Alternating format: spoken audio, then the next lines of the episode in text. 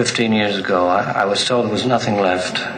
No reason, no uh, conscience, no understanding, and even the most rudimentary sense of life or death, of good or evil, right or wrong. I met this six year old child with this blank, pale, emotionless face and the blackest eyes, the devil's eyes. I spent eight years trying to reach him, and then another seven trying to keep him locked up because I realized that what was living behind that boy's eyes was purely and simply evil.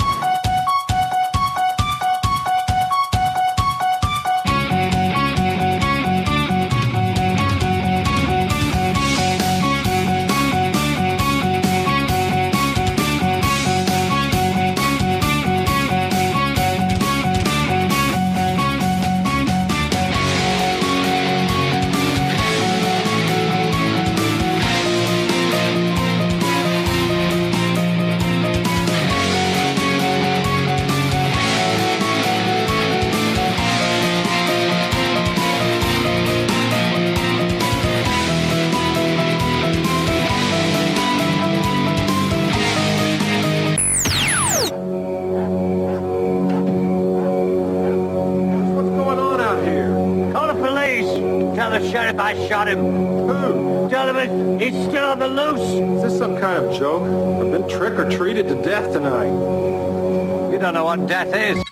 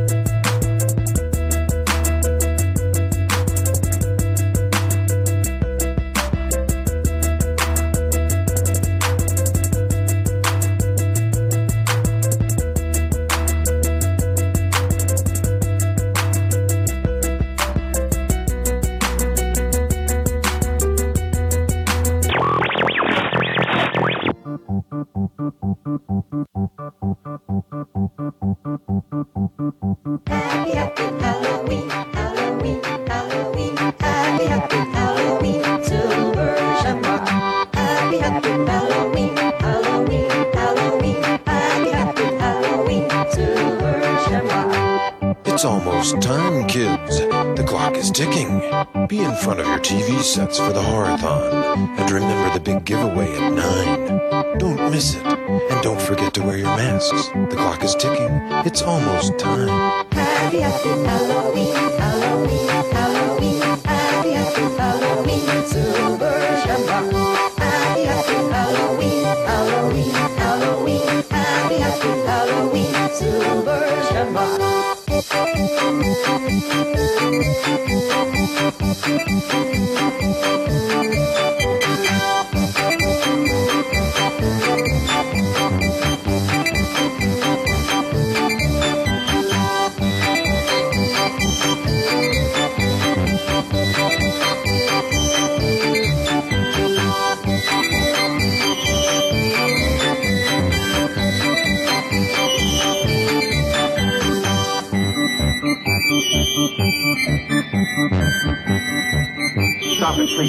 Please. Sake, please stop it. There's no more time. You've got to...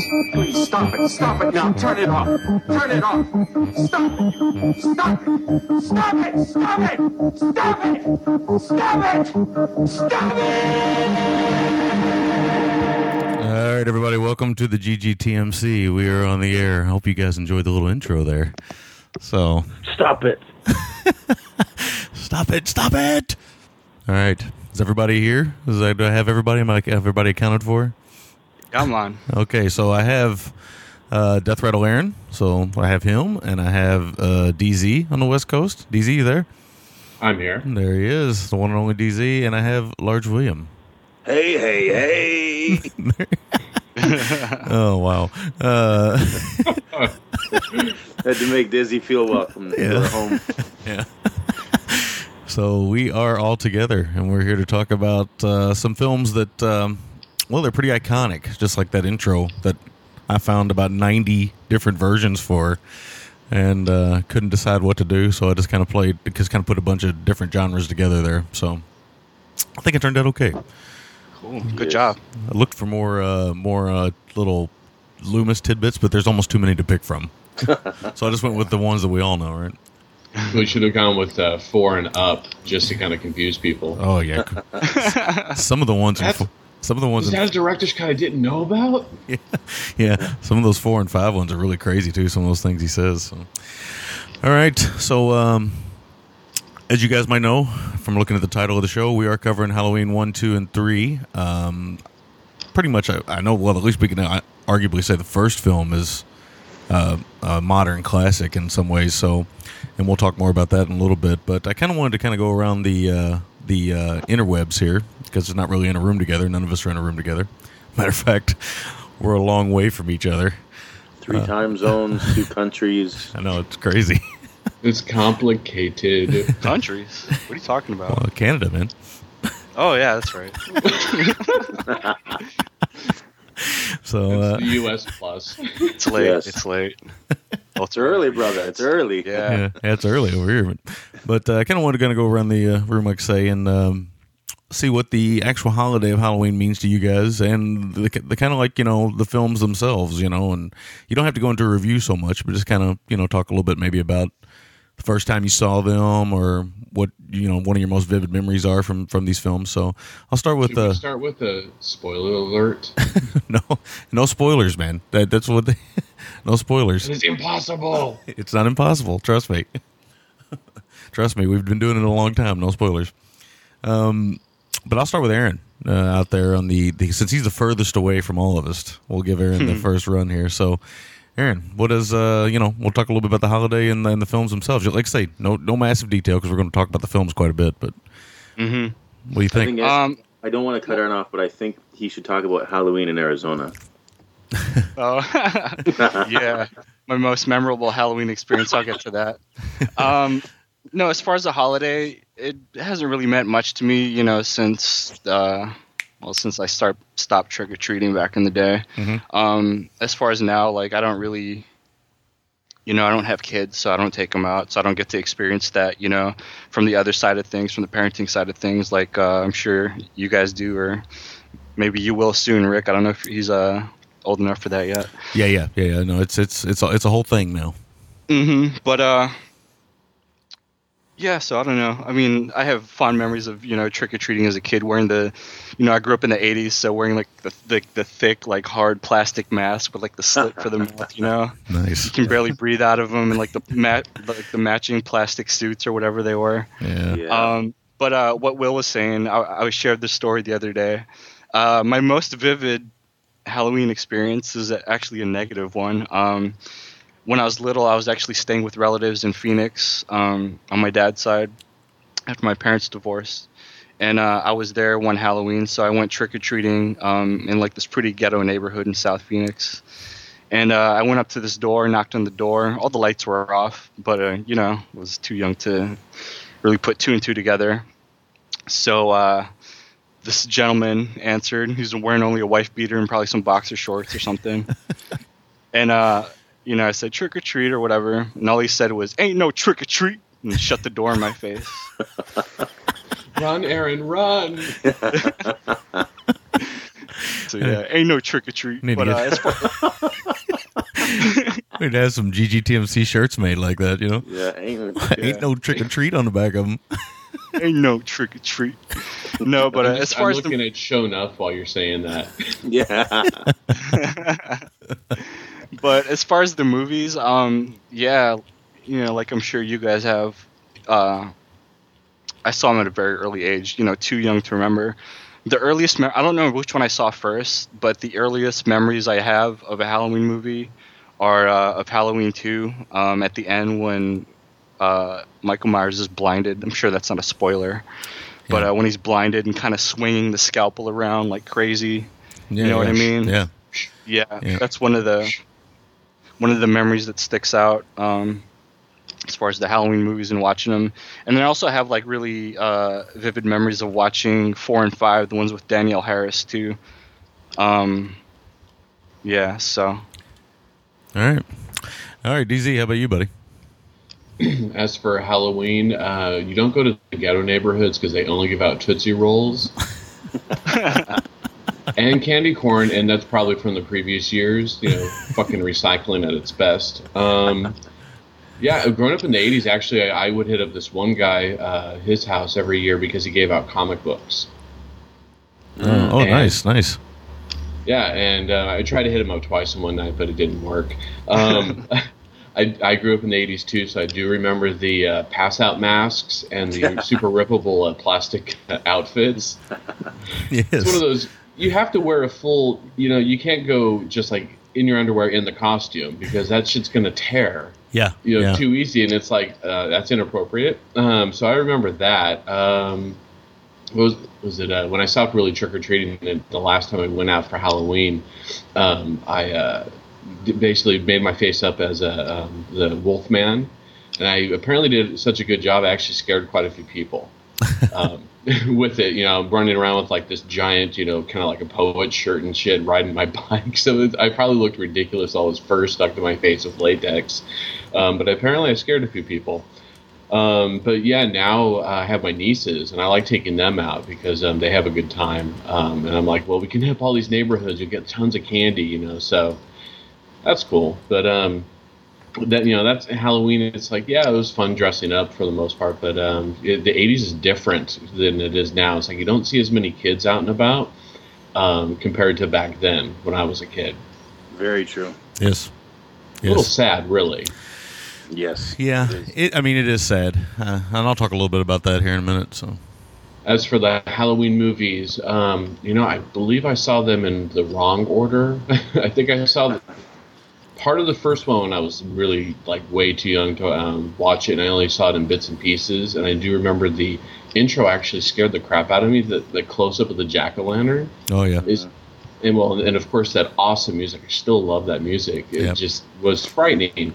Um, and I saw part three, I think, before I saw part two. So it was like any sort of you know fuckery on sequence. That's that's the way to do it. Um, but a friend of mine was actually getting into Kabbalah and like mysticism and things like that at the time. And he was like, "Oh, so you know that that's what's going on." And I'm like, "Okay, that's a spoiler alert for part three. um, yeah, you know, so you saw him in the '80s, and it was like, it, it, oddly enough, it's one of the series that I haven't like rewatched to death, like I have, you know, Nightmare on Elm Street and Friday the Thirteenth. Something about those movies actually stuck with me a little bit harder, even though I think the Halloween series overall is way more scarier than those other two. Yep. Definitely. Uh, interesting. All right, uh, Large William. Um, Halloween. Sadly, I I gave up trick or treating a lot earlier than I would have liked in hindsight. I gave it up when I was about ten or eleven, so I could chase punani as a ten or eleven year old at oh. like hall- little Halloween parties and stuff. Yeah, little Halloween pussy sounds like Yeah, man. yeah. So it was one of those things. I gave it up too What- soon. What's wrong with Canada? Yeah, good point, man.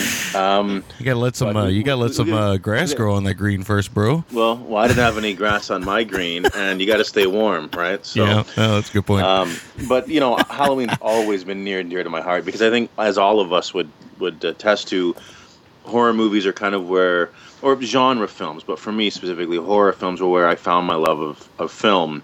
Um, so Halloween being sort of the this this summary of everything horrific um, in culture and everything. Um, it, it always has been a special time for me. Uh, even more so now that I have kids, because now my kids are getting to the age where we're not just dressing them up; they have some ideas as to what they want to be, and you know, it's uh, it, it's just it's other than Christmas, it's my favorite time of year. In fact, uh, sometimes it's my favorite time of year. Um, Fuck Christmas, fuck Thanksgiving, and Halloween, please. yeah.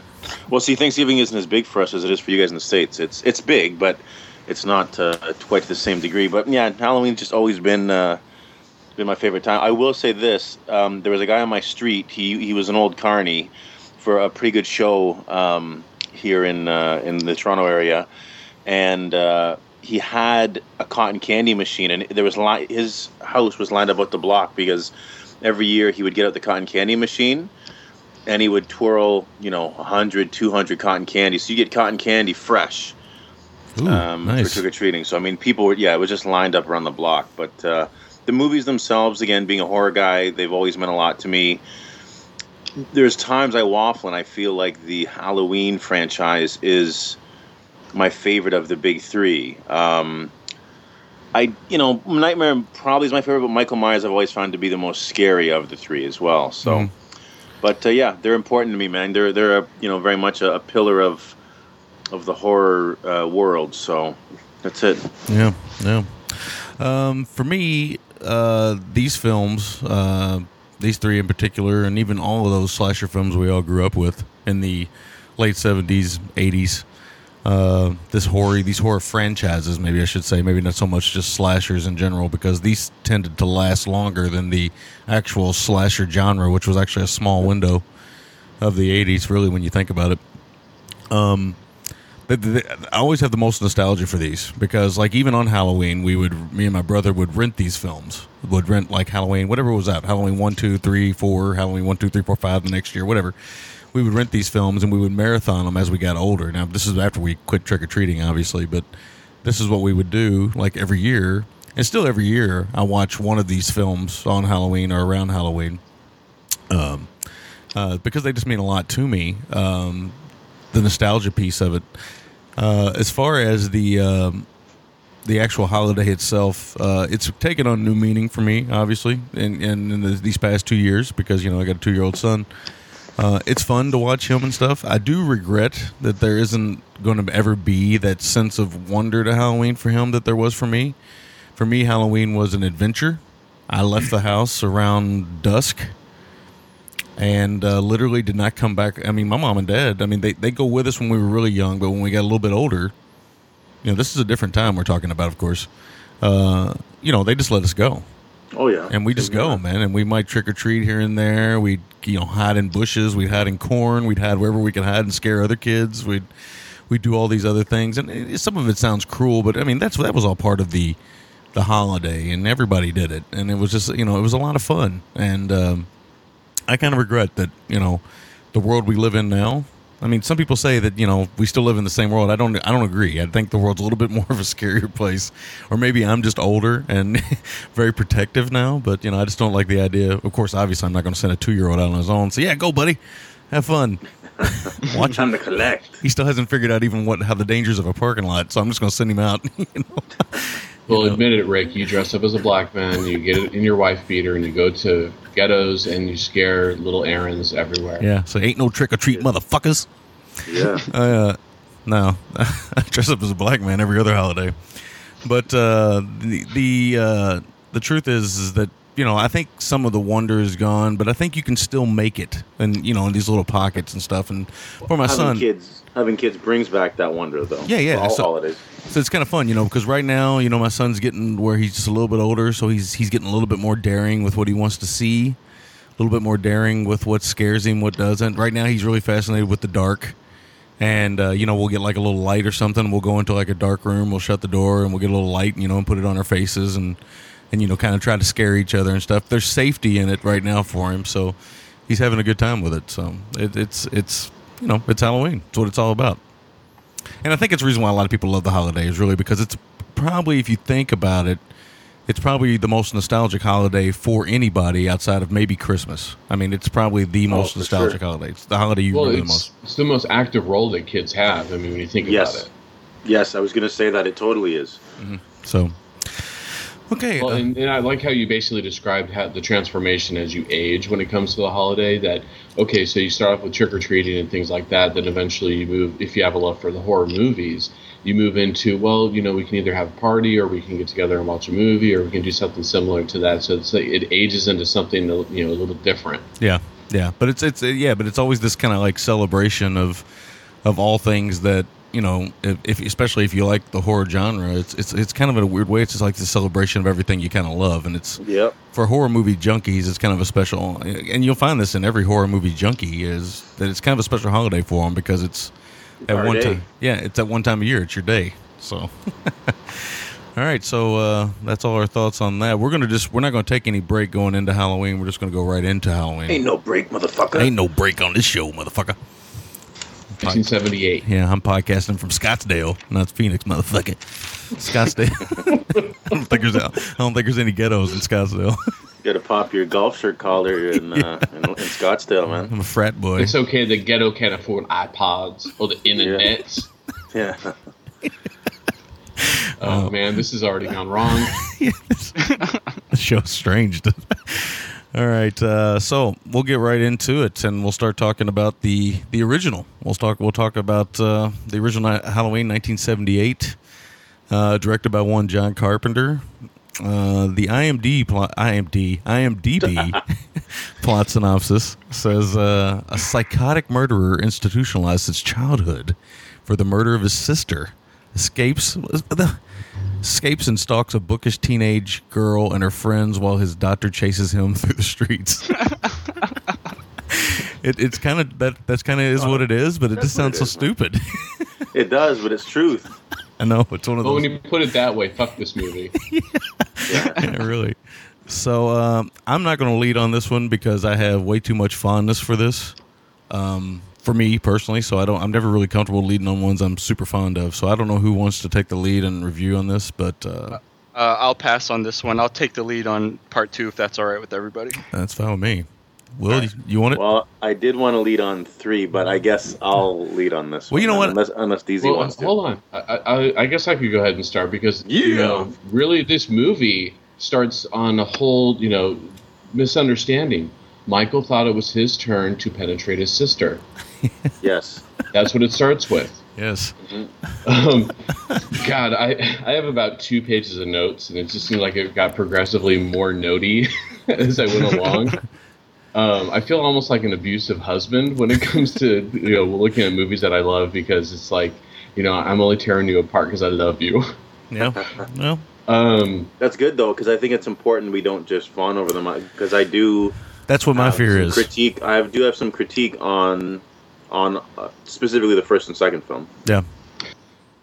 Yeah. Um, well, okay. Let's let me start off with the budget. Apparently, you know, obviously they only had like, I think three hundred thousand uh, to make this movie, and by the way, they made their money back in spades. Um, I Yeah. think this is the movie that made you know like an indie movie that made the most before Blair Witch came along. Like what, almost thirty years later. Yeah. That's right. 20. Um, but anyway, uh, you know, when you watch it, it's interesting because it takes place on Halloween night. But where the hell is everybody on the streets? It's like everybody went out on a dinner date. Yeah, yeah, that was a funny thing. I just listened to the we were talking about. Show Show. Yeah, I was listening to the show show review of it, and they're like, you know, what what. this is Where's Halloween, the year when all parents are irresponsible. Yeah. well, and, and it's interesting because, and I'll bring it up uh, this up again in this uh, when we talk about the second one. But um, uh, yeah, it's like where the hell is everyone, and why is it everybody is across the street from one another, and yet no one's no, knows what the hell is going on. Well, that could be that Um, could almost be a statement for modern days, you know, or you know, like I don't even you know, I don't even know my neighbors anymore. True, I'd agree with that.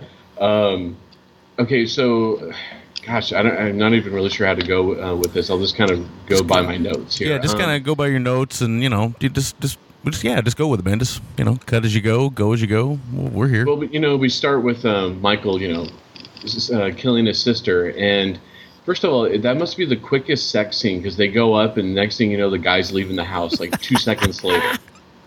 Oh yeah. So I, I don't even know if she was really, you know, because one of the tropes of horror is that you get killed if you commit like, you know, uh, premarital sex, uh, drugs, et cetera, et cetera. And this movie actually doesn't follow that, even though it was supposedly the one that established the rules. yes. That- Because there's no, I, I'm sorry, uh, uh, to, uh, there was no way that they had sex unless you know Michael was just tired of seeing his sister fucking guys constantly while their parents are out. I don't, I don't see the connection here. that was that was an eleven or twelve year old uh, Will getting his first action is what that was. Yeah. Well, that would explain it. Yeah, man. It's uh, you know, just a little quick hit and run, just Trigger little happy splash, splash. Like, oh, that feels good. Oh God, I'm done. I do want to say before I forget is I found interesting that Carpenter borrowed a shot in the beginning sequence of this film from another film we've covered on the, sh- covered on the show, Macon County Line. Oh yeah, And at the time, no one would have realized that. But it, it a very iconic moment in the beginning of this film that is uh, is lifted wholeheartedly, uh, completely from uh, Macon County Line. So Mm, nice, nice.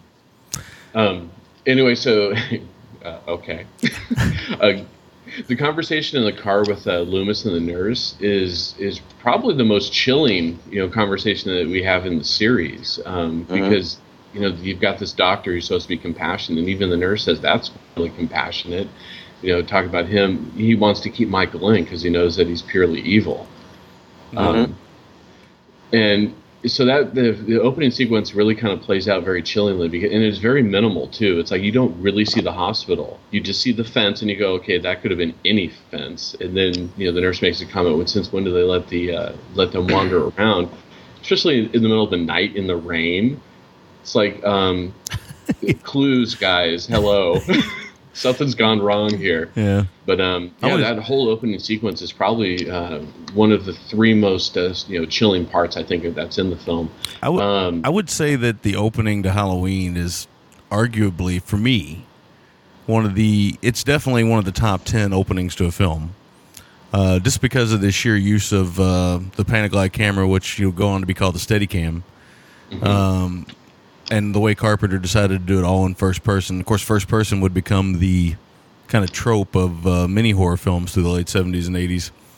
And then yeah. that was bar that was lifted from Giallo. Yeah, from Giallo Well, films. well, Black, yeah, it was exactly, but Bob Clark did it, I think, four years earlier. Yeah, yeah, right? yeah. No, yeah. Bob Clark did, and Carpenter's never really given a lot of credit to Clark. I don't know if he ever saw any. Uh, I don't know if he saw Black Christmas, but I do know that he gave credit to Argento and um, Oh yeah, this was a nod to Giallos. He loved because he loves Giallos. yeah, that did spe- spe- Right. specifically Deep Red. I know on this one, and then Yeah. there, there was another film, but I can't remember what it was off the top of my head that was influenced him a lot. But obviously, looking through windows and, and watching all this stuff, it, it has almost it, it, it it's that thing of the '70s. It has almost a De Palma feel too. So I have to feel like you know, you know, De Palma's making films at the same time. So you know, it feels very De Palma at the same time.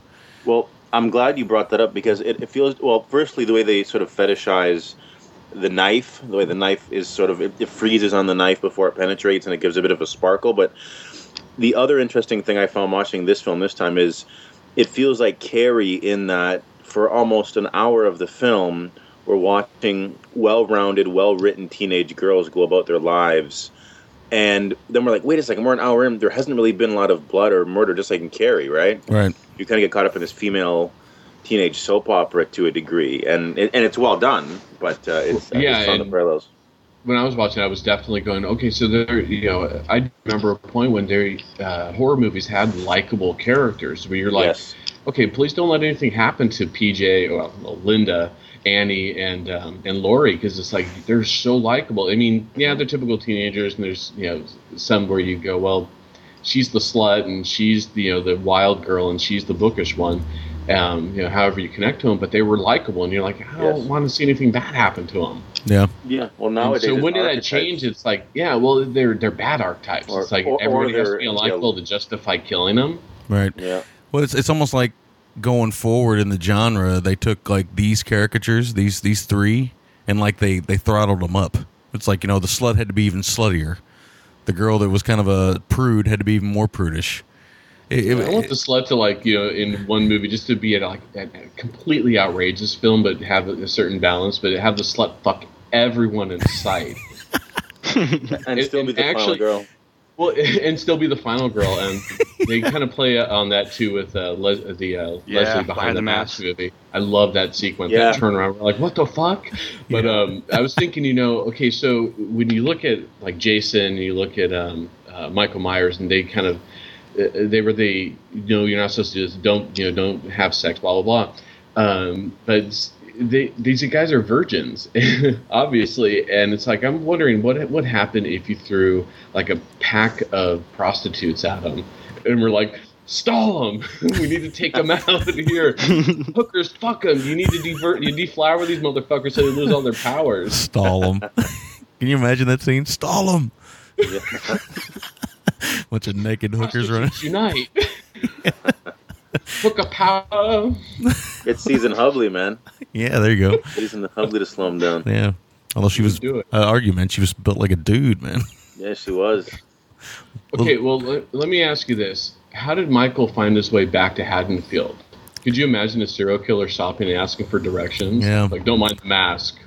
Yeah. Well, one- one of the things I I- it, it is ridiculous, but one of the things I do kind of like about this film is that we get scenes with you know a slasher where he's driving a station wagon. Uh, you know he's uh he's robbing He's out in the daytime. yeah, he's out in the daytime. He's uh, he's he's robbing hardware stores. Uh, you know, I mean, he's just doing he's doing like everything wrong. But but the thing of it is, it's because we became so accustomed to nighttime was dangerous, daytime was safe. Um, they were only going to show up when they were going to kill someone. They couldn't be amongst people without killing them. And by this point, the template was being set, so it, it was a lot more malleable in terms of what was going to happen. And in a way, it's it's certainly better because it feels more realistic, and it feels that you know he's just he's just he's in the daytime. Like you said, he's riding a, he's driving a station wagon, and it feels more real than it did later on when it almost became yeah a super villain, you know, super slasher. It's it it changed and became a lot more um, myopic in, in what you were going to get from the the killer. Well, that's why I think uh, part two actually set more of the rules than the first one did. Yeah, Yeah, yeah. Well, I I agree with that, and I'm sure Aaron will probably talk about that when he talks about part two. So Uh, for show of hands, who was tell- who was jealous of Tommy Doyle? I was. You get, Yeah. you get Jamie Lee Curtis as your babysitter, yeah. and apparently you're not. They're not far from Annie and Linda. oh yeah, Like, PJ PJ Soles, by the way, I love her. I also love Jamie Lee Curtis. I've, I've met both of them in uh, at signings, and they're both awesome. Yeah, nice. that's very good to hear. You, uh, Will, do you like PJ more than this one than you do in uh, Rock and Roll? Yeah, she's she's she's better as. Um, it, I, it was one of my notes. I love PJ in this. Um, she's a lot more convincible than she is as a rock and roller. Yes. Totally.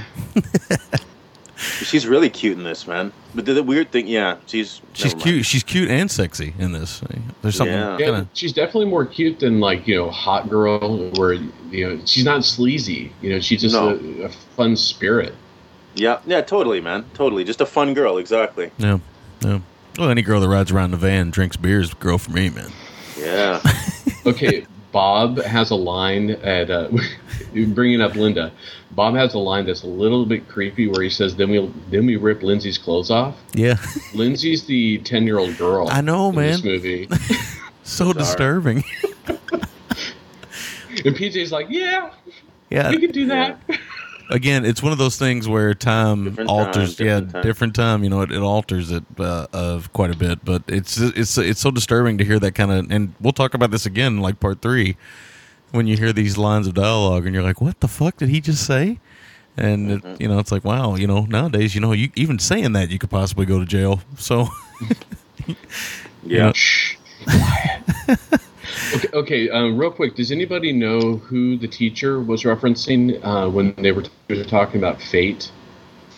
Laurie, right? Oh, you mean like who she was talking about in her speech? Yeah, because she mentions fate caught up to Collins here, and then she mentions Samuel's fate is immovable, fate never changes. And actually, I really like that sequence, but I don't know uh, what book they were going over. I don't know either, but but I did notice a lot of stuff early on that felt very meta without trying to be meta, like a lot of talk of fate and um, just self-aware again without being show-offy about it. Like it was almost just, yeah. I, I really I, I noticed that and enjoyed it a lot. I dug it a Oh lot yeah, too. That was one of my notes. I mean, right off the bat, you know, the first time we see Laurie in the classroom, uh, her teacher's giving the speech about fate, and you never see the teacher; you just hear, you know, her voice, and then she's talking about fate and you know how you can't escape your destiny and all this stuff. Yeah. The camera's just slowly zooming in on Laurie, Mm-hmm. and it's not too long after that where she looks out and she sees, uh, you know, Michael Myers standing out in the distance or whatever. So it's pretty, you know.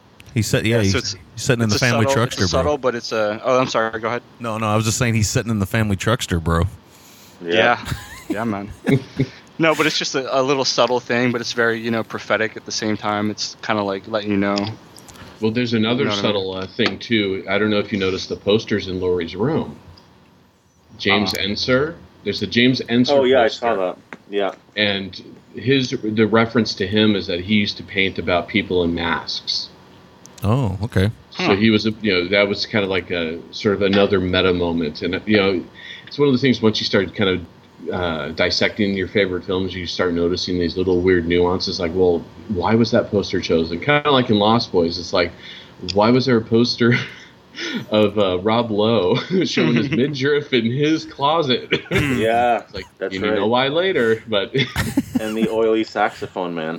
oh no, and the singing in the bathtub. Ah. Yeah. anyway, going back to this movie, um, yeah. So there's these little, you know, literary uh, drops that I think are really kind of neat um, to see in a horror film. Yeah, absolutely.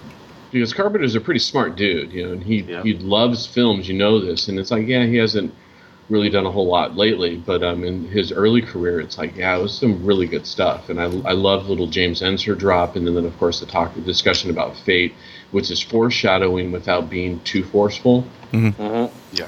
Well, we- we've argued on this show that outside of the the last 10 years, that Carpenter's filmography is the most consistent of any of the of the frat pack, so to speak, of the of the horror genre. The George Romero's and the um, Oh, definitely. You know all these guys that if you looked at Carpenter's through line, and again I'm taking out the last ten years or so, uh, and even though you know Ghost of Mars is definitely a Carpenter film, but if definitely if you take out the Ward, which is definitely doesn't even feel like a Carpenter film, No. um, he's really the most consistent uh, of all those directors. Um, which And you the know, most varied, the most varied in the world of genre too. yeah, and it's it's interesting that he would come out of that as the one because there for a while I thought he wouldn't. He wouldn't. I thought I thought that you know I, for some strange reason for a long time I thought Romero was the guy, but you know Oh, not even close. Not even close. yeah, as time's gone on, even though Well, no- I think Romero got a little too much into his own politics. yeah, well yeah, he got absorbed Which in all I that. don't disagree with his politics necessarily, but you know you don't want to get wrapped up into that too much. Well, I kind of I kind of admire that Carpenter like never went back to the well. Like he could have went back and did Yeah. more Halloween films. He could have went back and done more slasher films. But he kind of never really went back to that. And whereas No. Romero kind of didn't have a choice. He kind of tried some different things, but he was always the dead guy. So he really didn't have a choice. It's like you know, dude, you want to keep making movies, make dead movies. I'll let you make as many movies as you want. But if you're going to make something else, uh, you know. You're going to try something different, like a Bruiser or something Knight like that. Riders. yeah, or Night Riders, you know, yeah, Yeah. or Martin. Even. Martin's good though. Martin. Yeah, no. Well, I know. Well, and actually, I kind of like Bruiser. I like what the message is. Oh, even I though like it was Bruiser too, and I, and Yeah, I same here. I like Knightriders as well, but it's for a different Yeah, reason but in a lot of ways. Yeah, for different Yeah. reasons. But it's it's you know he never Carpenter never really had to return to the well too much, uh, No. Or at least it didn't seem that way. I don't know. I mean, if, if I was to review all the films. No, you know what I'm thinking about. Just the ones I know off the top of my head. He really didn't kind of return to the well. He is the most diverse and I'll, and and the most consistently very good to great filmmaker in genre film ever, in my opinion. Yeah, Yeah. Well, what and I find interesting we'll is- definitely talk about. Uh, oh, go ahead. Oh, no, go ahead. Finish. No, I was just gonna say we'll definitely talk about returning to the well uh, once we get to Halloween too. So Let's Yeah. go to the Go ring. ahead. well, what I find interesting about Carpenter is he really wanted to do westerns, but he like he missed it by about ten years. Yeah. No, no. And but he ended up making a western when you think about Ghost of Mars Assault, and Assault on Vampires. Precinct 13. Rio Bravo, right? Yeah, yeah, and you're right there. Uh, it's Well- like he he got he was able to slide some of that in, and I always found that interesting that he was like, yeah, and well, even the fog has kind of like that uh, like a ghost um, quality of, uh, pirates, pirates being Yes. cowboys or at least bandits. So Hey, yeah, Yeah. Go- Ghost of Mars essentially is Assault on Precinct 13. Yeah, which means it's Rio Bravo. yes, I mean, you know, so I In mean, space. in in space. space with ghosts and holy Pam shit, Grier. there's so yeah, And Jason Statham. and too much Marilyn Manson. okay, so going back to Halloween one, um, you know, and Laurie's not so innocent too. She is Oh. smoking pot with Annie at one point. Yep. Yeah, which is good because it's not. It shows the characters well rounded. It's not again the rigid, um, the template that we became accustomed to later on. Right. Um, and, and who wouldn't want a comic book with uh, starring Laser Man, Neutron Man, and Tarantula Man? yeah, yeah, man. That, I always loved that scene. Oh, you know, and, and that reminds me of myself as a kid in a lot of ways. I mean, I would, you know, constantly whoever was babysitting me because my mom and dad both had to work and they worked really crazy shifts and stuff. And I was always trying to turn whatever babysitter, and it was always a female. And this is a life lesson for all of you out there who might be listening to this who are age inappropriate. but uh, don't try to turn your hot babysitter on with comic books because trust me, bro, it doesn't work. No, Uh, no, you just got the wrong babysitter. You need to filter them out with your parents, please. There Yes. are manga girls out there. But I did grow up in an I did grow up in an era where you know I was babysat, so to speak, and uh, the babysitter would you know smoke pot in front of me and and uh, drink, and this is this was common for me. This was not uh, uncommon, and uh, you know there was some fooling around. I'm not gonna lie.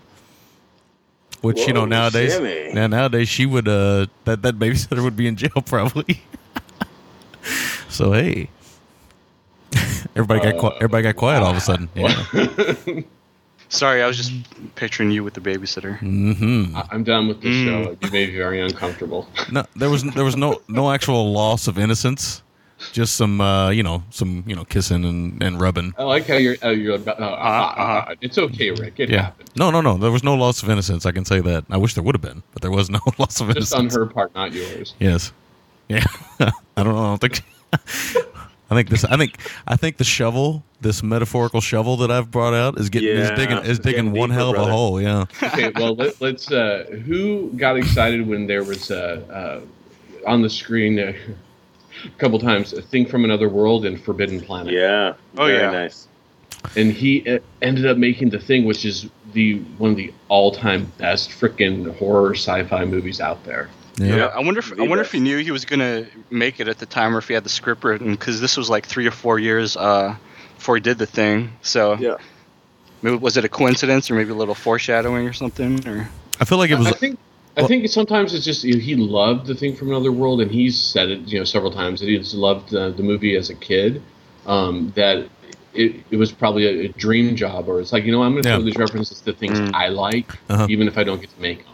I feel like it was it was like the Peter Jackson King Kong thing that like Jackson wanted Yeah. to make Kong his whole life and he just needed to get to the point where he could make Kong and he finally got to make his Kong but that, that's what I feel like the thing was. I feel like you know Carpenter wanted to make the thing for a long time but uh, you know finally when he had some success uh, he got a chance to make it so.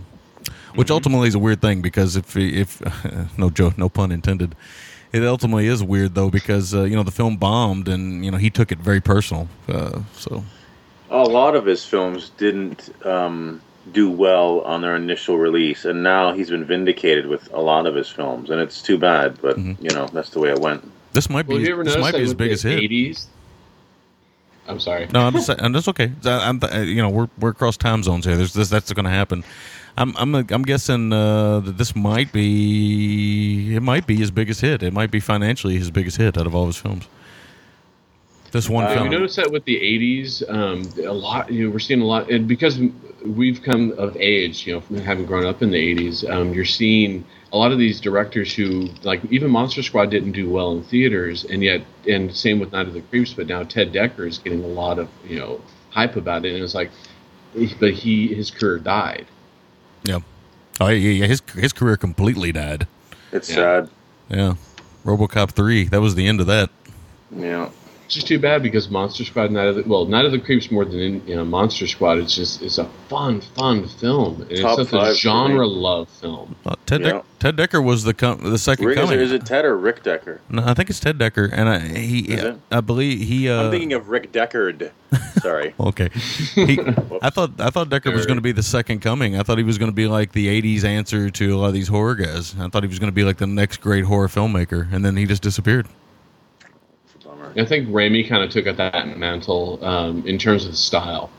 Well, yeah, yeah. I mean, Raimi's style would become synonymous with a lot of things, and couldn't. I just brought this up recently on Facebook. You know, filmmakers like Robert Rodriguez and people like that. You can see Raimi all over that kind of stuff. The influence of the '80s stuff, but uh, I I did know it'll probably be another ten or twenty years before we go. Oh yeah, it's definitely a Raimi's re- a Raimi reference, and it's like I'm surprised we're not seeing it more now. But yeah, it, he definitely has had influence, and I don't think people have you know, caught on to it yet. No. It's like yes, Spider Man's director Yeah. had some really cool shit back in the '80s.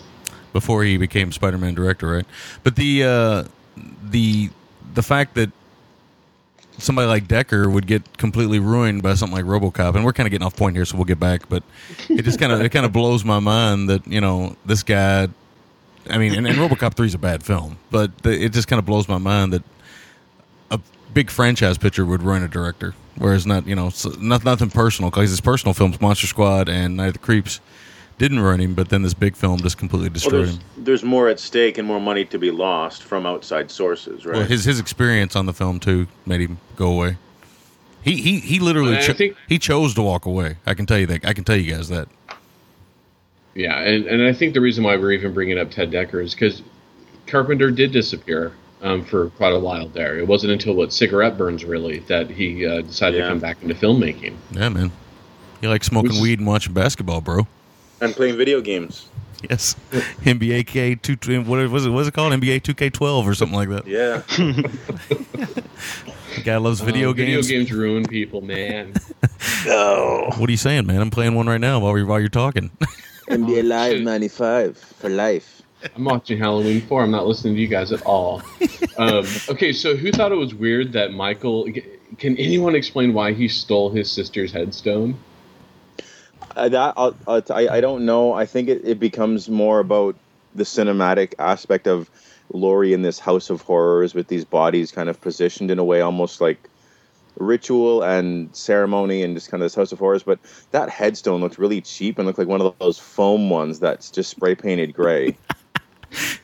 I know how to make those, and they're easier to lift. Here, here's yeah. Yeah. Here's all I can say about that scene. It if you apply logic to that stuff, it makes no sense. Okay, it's ridiculous that he even has the foresight to, to want to create this set piece. You know, Yeah. here, here he is. He's a killer, and he's thinking, Yeah. you know what would be cool? Yeah. you know, what would be cool is It would if, blow their fucking minds if I steal my dead sister's headstone and I put it in the bed, decorate the house with bodies. Can yeah? Can you imagine him like the? It's sort of like the again the Leslie Vernon thing. Like, can you imagine he, in it like his running mod, uh, monologue in his head? Like, oh shit, she's gonna be in five minutes. I better get this body in place. And the arms flopping out. And he's like, fuck, stay in there. And he's getting the arm back. Yeah. It's, it's just And he's absurdity of him daintily walking behind her as she enters the room. Yeah. It's like, yeah, I would love a uh, cu- uh, deleted scene of watching him try to carry that tombstone or that headstone, not tombstone. Well, I guess it is a tombstone. I'd like to see him carry it, you know, carrying that up the fucking steps. Yeah, I see him falling down the He stairs the a couple car for it, times, right? he's, he's grabbing his back and shit. Yeah, Or, or at least at least a scene of him. Yeah, at least a scene of him throwing it in the back of the station wagon. No, even better, you see him just laying on the floor with there. the headstone on top of him because it fell on him, and he's like, "Ah, fuck, I can't kill now." yeah. Hopefully, he had his steel toes on, man. He's gonna have the oh. hammer, the throbbing Looney Tunes hammer toe. Otherwise, this shit's not light. Oh, and I didn't notice this before, but Michael's a fucking heavy breather. Yeah. Oh yeah. Well, again, Okay, it comes so- back to that, that mask thing we talked about, right? The pass out mask. Is that what you called it? Yep, pass out mask, and he's got one covering his entire head, and he refuses to take it off. It's oh, like, oh, the I need a break. Smelled terrible on Yeah. the inside. I can imagine. Hopefully, he wasn't a smoker like Carpenter. It'd Yeah. be even worse. I would again. I would love to see the scene of him digging that headstone over that mask on. You know, fighting, fighting with it, motherfucker. Fuck, man, that- I didn't plan this out well at all. Yeah, Oh. I'm seriously, I'm seriously committed to this thing. he's un- he's unzipping his his um his coveralls. Yeah, he's like Getting Shirley. really Tie, and like tying it around his waist. Yeah, he's tied. He's in his wife beater. Turns out he's really a black man. yeah, ain't no trick or treat. Yeah. That's what he said under his breath, man. When Laurie came in the room, ain't no trick or treat. I'm trying to kill this fucking holiday. That's what my whole master plan is. Yep. Oh, Okay, yeah. well, anyway, the reason why I bring up the heavy breathing is that Annie can't get into her car, but somehow Michael mystically appears in the car. She goes to get her keys, and she comes back and was able to get in automatically.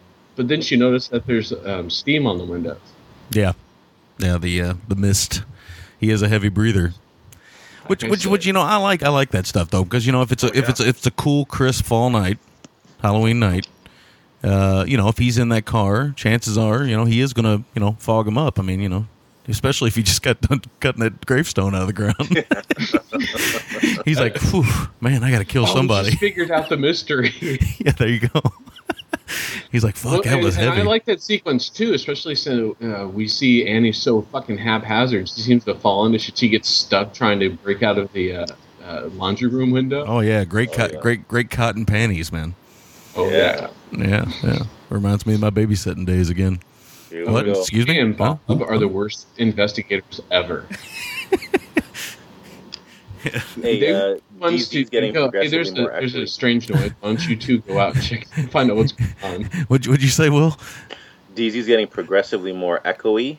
Oh, is, well, he sounds fine on my end. Okay, So- good. That's so, all that matters. Yeah. So I think. You're a little bit of an echo too. Well, no, you Yeah, got you're, you're both echoing to me. you guys sound fine on this end. So until it sounds bad on the end that's recording, we're we're good to go. I'll let you guys know though. You can cut this out. Although I do want to remind everybody, we got till about seven, so we need to, you know, Oh, DZ, you might want to. Okay, let me go quick. Uh, Bob's death is still one of the scariest in uh, slasher history. Yeah, even though Yeah. it makes no sense to me that Michael would put the glasses over front of a ghost sheet, but hey, teach their own. Um, and, but TJ's or Linda's death is um, is really disturbing because you can kind of imagine it happening to a degree. It's like it is. It, it also reminds me of the urban legend of the radio call-in murder. Mm-hmm, yeah. Um, so I'm wondering if you referenced that because later on you see Laurie trying to get help after she's been attacked. The neighbor ignores her and it ri- reminds me of the Kitty Genovese um, story. Oh yeah, yeah, yeah. The uh, screaming that nobody came to help type thing. Which, by the way, turns out to be an urban legend. On further investigation, they found that people actually couldn't see her, Yeah, and some people did respond to it. yeah. So, yeah, you know, it, they throw in a few little urban legends here and there, which at the time they probably really believed in. Um, but um, I thought that was kind of an interesting uh, thing to have in detail. And actually, I picked up on, on that in a couple of the other movies. Yeah, yeah. All right, uh, what- is that is that uh, pretty much your notes? Did you? Oh, oh, and Laurie is the, a master of improvised weapons. Nindy Needle to the rescue, and oh, coat hanger. Hello. Yeah, Yeah. she's the Sho Kosugi of slasher films. Yeah. I wish other, you know, final girls were as resourceful as she was. Well, that's what made that's again the template. They do become resourceful. And look at my favorite of the Friday Thirteenth series, Part Three. She sets up traps. Yeah, yeah, yeah. She's she she played a lot of Mousetrap growing up. Yeah. True, true. Yeah, watched a lot of Wile E. Coyote. Oh yeah. Oh, and um, uh, for the final sequence where you see her, Laurie, in the uh, closet, and she's being attacked. Did anyone think uh, this is like the shark attack in a, in a person's in a cage? Yeah, that's a great a great um, comparison. That's actually my favorite moment in the film.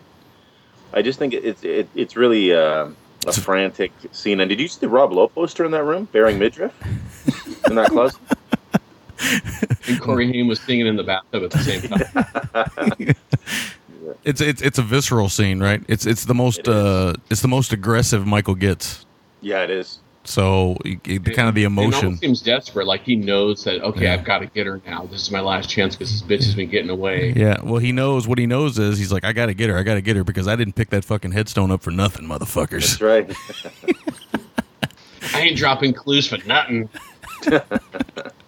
Oh, okay. So, uh, who wants to go next? Anybody? Uh, anybody? I'll go if no one else wants to go. Um, yeah, go ahead. Okay. So, um, okay, that's it. That's extreme. So it doesn't matter. But this, I, I will say, is probably the best American score for a, a horror film that I can think. of. Well, yeah, Nothing tops this for me. yeah. I mean, it's it's it's hard to top. It really is. I mean, it. I mean, you heard the big chunk of the uh, intro here. I mean, it's it's still Beyond being iconic. iconic, I just think it's my favorite. well, it, the simplicity of it is is my favorite thing. Uh, it's just these little piano pieces. I mean, I just played the intro piece. I mean, but throughout the film, there's a couple other pieces, and they're just real simple piano pieces, and they work. You know what Sting doesn't work for me is the Doo-doo-doo. kind of cheap sounding. I've always thought that. Yeah, it's, it's the car. I looked for the Carpenter Sting because every time you guys were going to say something I agreed with, I was going to play it on the show. Um, Well, I like that Carpenter was also the person to create the music for this movie, and he watched the film and would hit, play with his keyboard to get the right tone. Yep. Yep. Well, this was back in the day. This is back in the day when you actually had to tune uh, synthesizers. You had to actually tune them like a manual instrument. So Yeah, and it's a thing. He became known for his synthy stuff, but this is you know before that stuff became um, the genre was laden with it. Shot by our main man, our main DOP, Dean Cundey. yeah, Dean All three of our these films have one Yeah. of our favorite. and they all look great in my opinion. They all look very, very good. And um, piece of trivia: Tommy Lee Wallace is the associate, or excuse me, the assistant producer and the production design in this one. And it comes full circle for him when he gets to direct the third one. So Yeah. very cool. Um, I saw a name in the credits I'd never seen before. Cool with a K. Kool Lusby. Kind of an interesting credit. Huh. I didn't see that. So, uh, many times I've seen this film. Yeah, many times I've seen this film. Is that proto hip hop? Maybe so, man.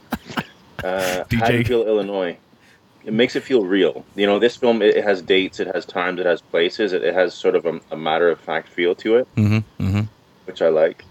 Uh, it reminds me of Suspiria with this the sequence with um, Loomis and the nurse in the rain.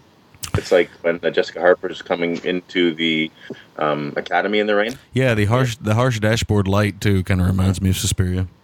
Yeah, yeah, but I love that moment DZ talked about when they pull up to the, um, the asylum, and she says, "Since when do they, they let them wander around?" And you get just the headlights on these guys uh, just kind of wandering aimlessly in the in the the, the yard. Yeah, Dean Cundey, the master of headlight lighting. He did Yeah. it. He did it in the fog too, man. They're so good. uh, Charles Cypher's great in this. I wish that he hadn't been given the short shrift in part two because he works really fantastically. And he again, he's another kind of character that became a lot more one note as the genre went on. Mm-hmm. Mm-hmm. right? Him and Saxon were kind of the, the likable sheriff parent uh, types, if a little absent at times, but Yeah.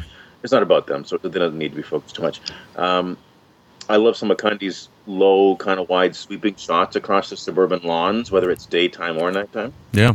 They work quite well. And even the leaves blowing in. Um, what's interesting is this film was shot in California, and During the spring, I think. And you guys did the West Coast. Correct me if I'm wrong, but you guys don't get a lot of uh, falling leaves, do you? well, I think DZ does. Well, that's Uh, what I'm saying because I know Aaron Aaron lived in the West Coast for a while. Well, we will get ch- uh, change in seasons, um, Yeah. but not enough to uh, leave the- those leaves were the wrong color. Yeah. There we go. Yeah, with Yeah, they this, they, they really had to uh, mask the fact that it was in California. They uh, added leaves on the ground. They tried their best to block out like palm trees in the background. If you look really close, you can still see some, but Yeah. Oh, nice. Yeah. You got to look really close though. They did a pretty good job. Yeah, 'cause I had an eye on that, knowing that, so that's cool. Um, this is the first film, so Loomis is still reasonably restrained. He's a bundle of nerves, Oh, yeah. but he's not. ah! yeah, he gets progressively crazier Yeah. as the Yeah. series goes along.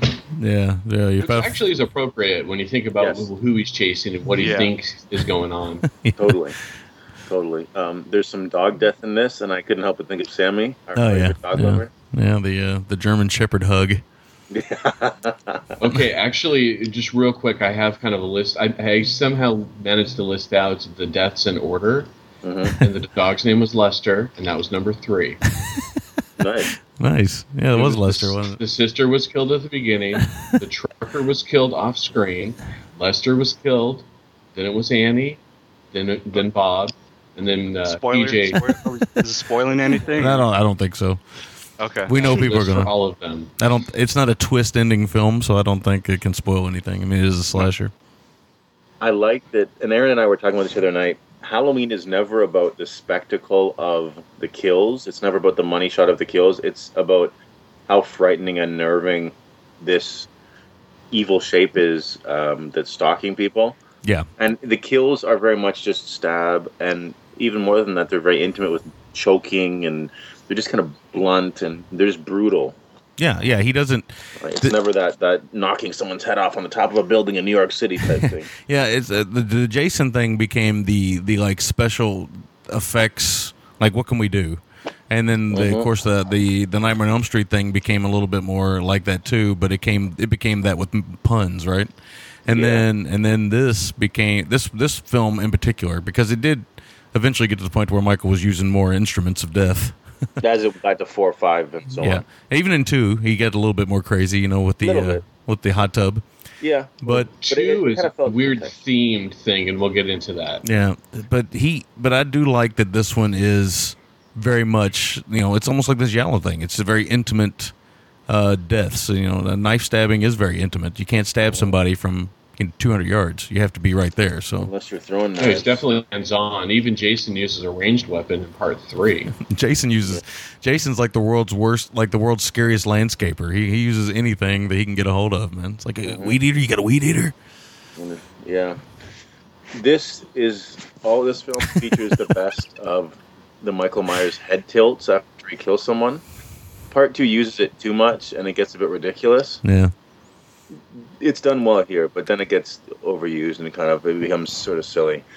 Um, beyond the closet scene, my favorite moment of the film, and I wonder how this looks on blue because I only have these DVDs on DVD, is when that incredible reveal of Michael in the shadow, the shadowy doorway. Mhm. I've heard that in, in on blue, um, you can see his outline more, whereas it's revealed gradually when you see it on DVD.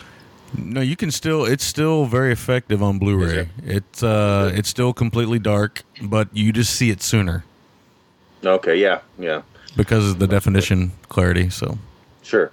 Oh, um, just real quick, you know how some people talk about the strangers having some really scary sequences where you see the character in the foreground and there's the killer in the background, and you're like, you're chilled because she's just not aware of the presence. Mhm. Well, this movie did it first. Yeah. yeah, yeah, and that's an underrated film to not digress but i think that film is one of the better efforts in horror of the past five six years. Not a perfect film but it, it does some things well. Um, what else? I think you know in looking at it from a critical eye this time i found some of uh, jamie lee curtis's kind of screaming and frantic stuff kind of awkward and kind of bad like when she's like you have to go to the mackenzie's house. It just i don't know it, it, it was it wasn't very good.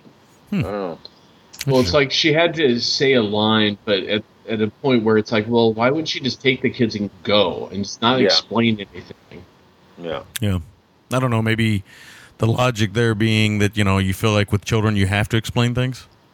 Maybe, but she was a little hung out to dry. Over and at over again. Oh yeah, she was. She yes, over and over and over again. yes, she was a little hung out to dry, but you know, uh, it, I don't know. I, I, I feel Doesn't different. really. Yeah, I don't. I I feel differently about that only because of the time period the film was released and how that would become so much the template for the final girl in so many ways. This the raving, screaming until until modern era, the '90s, where the girls would fight back even more. yeah. Those are all my notes. Aaron, you got anything? Uh, yeah, sure. I'll go over a few things. Uh, let me turn my volume down so I don't hear myself echo really bad. um, fuck, that's a really bad echo. How about you go ahead, Rick?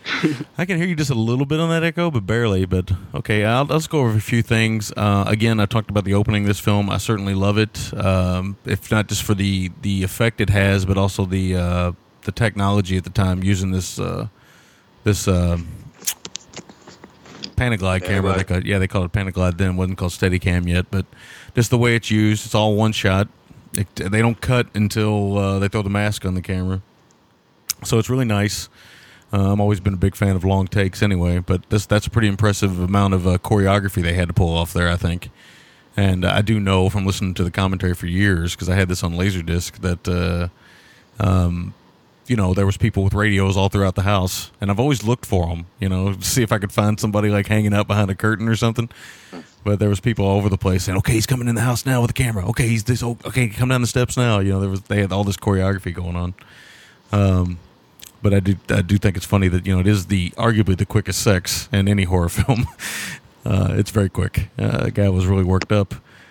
Uh, she was really good. yeah, she's very good. She seems satisfied with it. Master vagina. um, for me, the the key to this film and the key to the Halloween films, especially one and two, i and even three to some sense, is the is the myth of the boogeyman, the the boogeyman itself. Whereas I've always felt like with the Friday Thirteenth, I feel like it's like the pornographic version of the of the boogeyman because it's full on, uh, you know, literally full on. If you think about Friday Thirteenth, it's after part one, it's literally just you know kill, kill, kill, kill as much as possible. Uh, there's a lot of setup in those films, but it is like these pornographic, you know, excessive, explicit killings. Uh, and and and um, Nightmare on Elm Street is more of the you see more of the outside of the first film, I should say. The first film is more of a standard horror film, but the the uh, second through most of the rest of the films, it's more of the '80s horror comedy thing. You get a lot of that throughout the the Nightmare on Elm Street thing. So eh, and it's it's still kind of explicit and stuff, but it's more about the the ridiculousness of it or the craziness or the funny joke of it. The the Schwarzenegger of serial killers is what I've always called uh, Freddy. The uh, great the great one liners. Um, well, I, I say great, but I don't mean that. Um, but the uh, the the what Will kind of touched on with the Halloween films is that you know, especially these first two, is that these things are intimate. They're they're much more different. And I think what works best for this film with me is it's it's shot wide, widescreen, and it seems like this this big neighborhood, but really it's a small area. It's a small town, quote unquote. Haddonfield's evidently the small town. It seems big with these intimate moments in it. And somehow Carpenter, with editing and putting together these pieces, he puts together this really nice um, kind of urban myth. This, you know, this legend that of the boogeyman, this thing that would become synonymous with the holiday and everything else. So I've always kind of liked that the most. I like that you know, the way the Myers is always around. Like this is an era before, you know, people are aware of the slasher or the crazy guy walking around with the uh, you know janitor outfit on and a mask during the day. Like, dude, you know, Halloween doesn't start for a while. Aren't you a little old? Uh, I like that he exists and people just are kind of oblivious to him. I like that. What I like about this film is that adults are oblivious to the actual terror because they've become so comfortable in their ways. which can ex- which can explain the absence of adults, right? Yeah, if you look at it from that slant, which Even- I've never really had a problem with the um, empty streets or the empty host- hospital in part two. Yeah, and then that, and then that's what I like about these films. I like that the adults because you can argue, you can argue all day long. People now they're more on edge, but back in those days, and I can remember this, man. Like I said, I was sent on my own to go trick or treating. I take I take care of my brother. He's three years younger than me, so it was my job to watch over him, make sure nothing happened to him. But we were on our own. Anybody could have grabbed us. Anybody could have done anything. My mom and dad. It's not that they didn't care. It's just they didn't think about it. You didn't think about it. Nowadays, you do. And I think that if you look at these films with a logical sense of 2012, that they seem some of the stuff seems a little ridiculous. Now, granted, the headstone thing's ridiculous in any era because we've we've all tried to move headstones, right, guys? Uh, not in 1978. yeah, back then they were just uh, you know they weren't marble. They were uh, you know evidently some kind of fake rock. The foam, I guess. Foam, yo. But uh, I, I think if you if you apply the logic of that to these this era of filmmaking, it it, it, it kind of defeats the purpose of the boogeyman myth. So to me, that's what the film's all about. It's all about the boogeyman. It doesn't it doesn't have to make logical sense because the boogeyman doesn't make sense. So it just it, it all kind of makes it all kind of works for me that way. I also think, and this is really my last note because we've covered just about everything of this film. Uh, the revisit of the areas at the end of the film with the cutting and the music. It's a, I think that's pure uh, cinematic genius. Yeah. Yeah, I'll be talking about that soon. All right. So uh, you got Well, something to on? tie everything up, um, here's a phone number to call if you want a hot date 798 6861. Is that your number? No, that is the number that is that is on the uh, line outside of the school when Laurie and uh, Linda are leaving. Nice. Nice. Nice. Also, like that Laurie doesn't wear a bra throughout the film, most of the film. So, Well, that's Thank- how she gains her powers. yeah, thank you, thank you, Jamie Lee Curtis. Um, Hey, Aaron, you She- got she'd you got anything, buddy? Uh, yeah, I'll add two things uh, before we get to the scores and stuff. Okay. Um, it's something we kind of touched on earlier, but uh, in hindsight, you know, as goofy as the thought of Michael Myers driving is, the shots of him driving are actually pretty cool because of how they're shot. I like how he slams on the brakes that one moment. It's pretty funny. Hey, Yeah. day jerk, like, speed what's his name? kills. Uh, Ed O'Banion. Or O'Banion, is it? yeah. Fucking dickhead. And uh, they're they're pretty cool because of how they're shot and how slow Myers is driving. Yeah. Um, during the day during the day scenes, I actually thought of uh, Assault on Precinct 13 when the gang members yeah. were driving around. Yeah, yeah, daytime, and yeah. uh, you know looking for innocent people to kill. and for the night scenes, um, because of how the streets were lit, I actually thought of Drive, the Oh, yeah. rapping movie. You know, I, I had that one song from Drive playing in my head.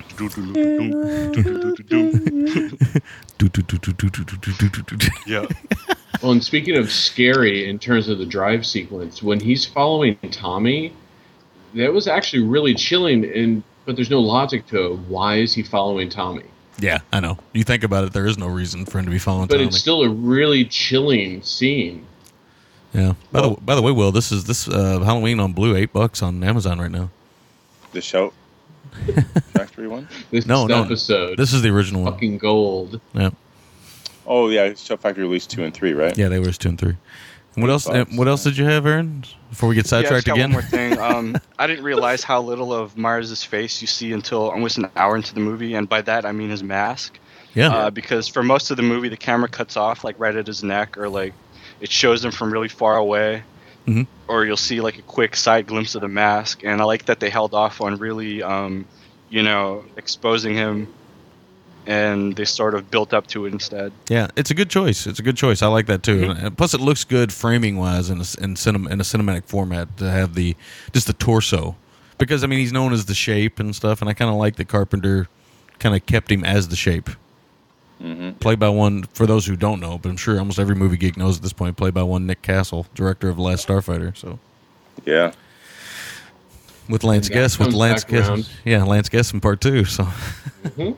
all right. And Jaws four. So I don't know if DZ's aware of how we score things and what we do. So I'm going to let Will go first, and then uh, then Aaron, and then DZ will have an idea. Okay. My make or break scene is just that moment in the shadow. I think that's one of the best reveals um, That's pretty great. in any horror film. Mhm. It's just so tremendous. My MVT is the score for this film. Like I said, I think it's the best American horror score, or one of the best cinematic scores, period. And my score for the film, this is going to shock some people. I'm not a huge fan of this one. I do quite like it, but I don't love it. Um, it's a 7.75 for me. Okay, all right, fair enough. Uh, Aaron, Okay, well, my make or break is um, the the very end of the movie. Those static shots you were talking about of the interior and the exterior of the house as Oh, uh, yeah, yeah, yeah. the Halloween theme is playing. You hear the heavy breath- breathing. Yeah. Oh, yeah. Uh, ah, what a fucking ending that is! I want to stand up and like applaud every time I see it. Yeah, it's pretty so great. good. Uh, MVT. I'm gonna go with the tag team of John Carpenter and Dean Cundey. Nice. Um, to me, this movie wouldn't be what it is without one or the other. I mean, Carpenter's obviously the man. This is his movie. It's his story. It's his iconic music. It's his creation. But one of the most important things about this movie, and the things that, uh, uh, one of the things that many critics and uh, hardcore horror fans praise about it is the visuals and how it's shot, and that's very much you know Cundey's contribution. Hmm. Nice. Um, as for score, oh, were you gonna say something? no, no, no. It's just it's your MVT and my MVT are the same. Oh, okay. And then, God, sorry, this echo is really throwing me off. But uh, It's it's not coming through over here, so if that worries you, okay. But um, for score, you know, it's interesting. You guys were saying um, how you watch this movie through critical eyes, and you know, things kind of change as far as your view of it. I've seen this movie countless times, and this was actually my first time watching it with critical eyes because I've never like reviewed it or anything, and it was really interesting. And I have to say, I appreciate this movie so much more now than I ever did. Um, so for my score, I'm gonna go with an 8.75 out of 10. Nice, nice. DZ. I'm going to go in reverse. Um, my score is, and actually it would have been lower if I had thought about it before going uh, into it with critical eyes. I'm going to give it an eight. Okay. It would have been a seven beforehand. Okay. Um, the MVT is more of a meta thing, kind of tying back to what Rick was saying earlier. He was toying with the idea of here's how you make a boogeyman. Mhm. And he ended up making a whole genre of film. And it- people say, well, what about Black Christmas? Well, you know, this actually was the film that defined it. Yeah. Black Christmas, Christmas and Giallo influenced him, but this was the movie that did it. Right, right. That's It- right. It's never it's never the one that it's the ones that kind of create things. Like I mean, you could argue that the giallo is created by Bava, but Argento defined it, right? Right. That's right. So I mean, it's not always the one that creates it that is the de- definitive version. It's almost The almost one that brings it to the masses and then Yeah. inspires other people to want to do the thing. right, right. It's almost always the one that defines it is always the one that kind of comes along afterwards. The second Great. one. So and to go along with um, with the MVT, I want to also say that there's I like the comic relief that's not direct comic relief. Yes. You know, it, it- you ha- you have these likable characters, and there's these little funny sequences. Annie has her funny moments, and Linda has her funny moments, but they're not so forced like you see in a lot of other movies, especially like Nightmare on Elm Street. Mhm, mhm, mhm. okay. Um, as for the make or break, oh, wow, that's that's probably a tougher one. I would have to say that some of the kills, I'd have to choose the Bob and Linda kills okay. because I think they're very strong, even if they're they're weird. Like the Bob kill is weird, but it's also really powerful because you see just how strong Michael is, and like Yep. he's like a force. And then the Linda kill because if there's a visceral aspect. What if you did hear your friend being killed and you didn't know it? Yeah, yeah, that's true. Yeah. It adds to the threat, uh, Laurie, the threat of Laurie, because we, like you said, we see how strong he is. Right. Can I just say I love the darkly comedic moment since DZ brought it up of the the moans on the phone or what Laurie thinks at first are moans. Yeah. I always fucking howl at that moment. Poor PJ's getting choked up, man. yeah, yeah, yeah. Oh, and what, what was Laurie's line? Um, oh Christ! I wrote it down. Cut it out, you guys. You'll be sorry. And I wrote, "You can't be more sorry than dead." Yeah. Yeah. yeah. All right. Um, my make or break for this film, I have several, but I'm going to go with the opening because I feel like the opening is an iconic version of of the slasher first person POV type of thing. I also love the almost in, in retrospect now almost cheesy aspect of throwing the the mask on the camera with the two eye holes, but I like that it kind of it kind of uh, obscures your vision just enough and you know you get a little nudity and stuff. Uh, there is that weird moment where he looks at his own hand stabbing the girl, but you know, hey, it's it is what it is. It makes it makes no sense logically, but that, it is what it is. Well, He it kind of shows how disaffected he was. Like he was looking Yep. at his body. Yeah. He was looking at him outside of himself. yeah, so maybe that maybe that would be the reasoning. My MVT, like say, the same as uh, Aaron's. I believe it is the Carpenter Cundey connection. Uh, these two guys work together quite well, um, and uh, we talked about this a long time ago with the fog, but uh, well, it's been four years ago. Uh, but uh, it is a it is on display here as well. That one I think works well with the other. The, it's it's Carpenter's shots set up, but Cundey's lighting is is something special. And really, when you think about Cundey's lighting, not a lot of people light films like that anymore. It seems like films are, are so overlit now. I agree. Uh, I love Cundey's lighting. Yeah, he, he very much was has this mood lighting down, you know, and it it, it works so good. I don't, I don't know. I wish he Well, they want you to see everything. Like it's Yeah. all a spectacle. and It's all just fabricated. Well, yeah, yeah. Well, Never stark though. Yeah. Um, my score for this film is a. You guys ready? I know where you're going with this. Now, my score for this film is a 10 out of 10. I think this film is the perfect, the perfect, the template, the perfect slasher film.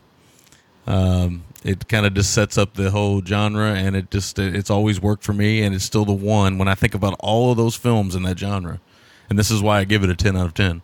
When I think about the entire slasher genre, this is not the most entertaining, but it's the one that has the most to say. So I think that this is the the the prototype. So, um, although we'll talk more about prototypes when it comes to part two. uh, uh, but yeah, okay. So that's my thoughts on Halloween. We're going to take a short break, and then we're going to come back and talk about part deuce. So we'll be back right after this.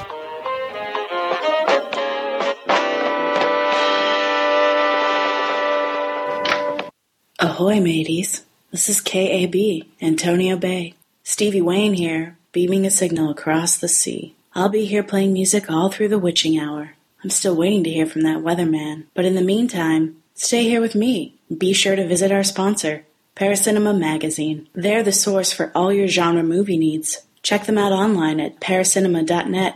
Tell them Stevie sent you. Keep me turned on for a while, and I'll do my best to do the same for you.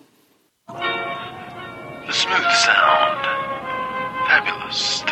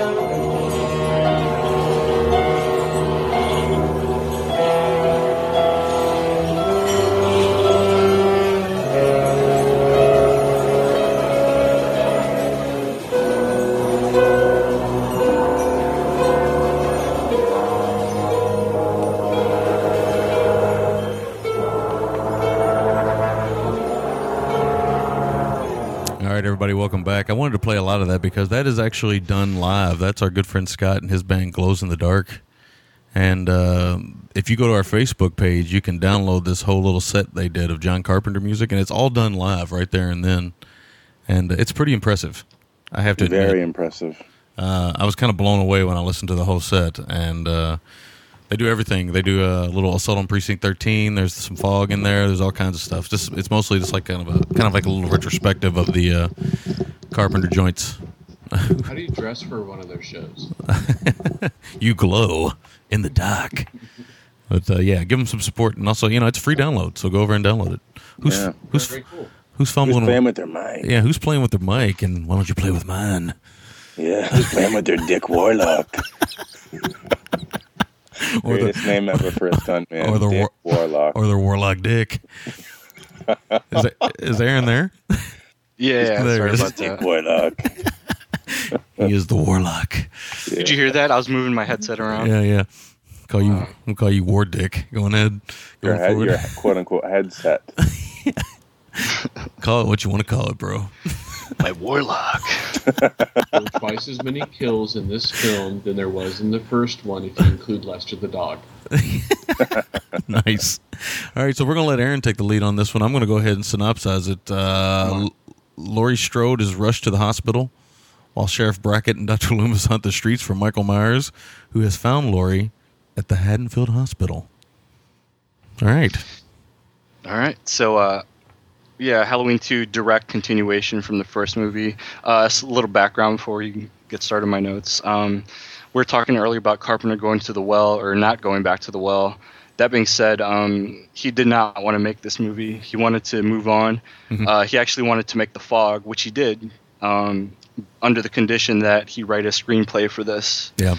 because uh, you know Halloween was such a huge hit. They couldn't, you know, just end it there. They had to keep going.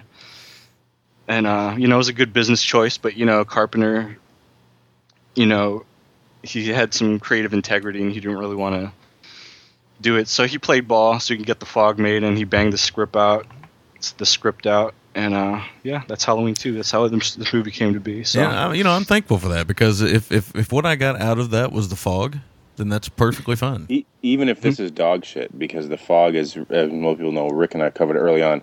It's a top, probably top three. It's probably my second favorite Carpenter behind the thing. Nice, nice. Yeah. It's a great film. Yeah. Yeah, so right off the bat, um, I'll try to bang through my notes real quick here.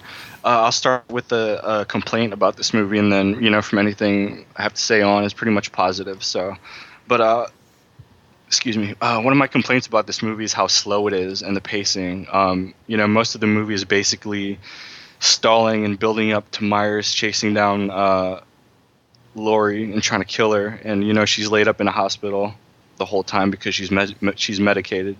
God, I can't even talk this morning. I'm sorry. I got a lot of shit on my mind. So. You're not medicated, are you? no. Um, but you know, other than that, there's nothing really um, significant that happens in the movie. I mean, it's not a creative kill movie, you know, which me and Will were kind of talking about the other night. Mhm. But it is definitely a body count movie um, without Body much of a plot. yeah. Body count. Body count. but uh, you know, when you consider how this movie came to be, it kind of makes sense. You know, Carpenter, you know, didn't put too much care into the script; he kind of rushed it out. Um, but that being said, it does fall into more of the you know traps of the slasher movie than the first one did. Well, it's it's more of a slasher or what the slasher would evolve into, Mhm. Yes. you know, in the early '80s than the previous movie. So What year is this again? Is this 80? 81. 80, 81? 81. Yep. And, and, and Friday 13th was 79, right? Uh, No, 80. It was 80. 80? Yeah. Okay, so they could have been in production ish. Back end for Friday, front end for this, maybe? Possibly. Yeah. Same time? Okay. Um, one of the traditions I love about the Halloween movies is that they incorporate um, like the jack o' lantern into the opening credits, Mm. and they all have like different variations of them. Um, I, th- I think that ended around six or maybe H two O, if I'm not mistaken. God, I can't remember. I do like Yeah. the. I, I I don't know which jack o' lantern I like more, but I kind of like this kind of big eyeball version on the in the opening of this one. The kind of goofy Mhm, yeah. looking one. This one. yeah, has. for sure. Um, Um, the skull. Yeah, it's pretty spooky. Yeah. Yeah.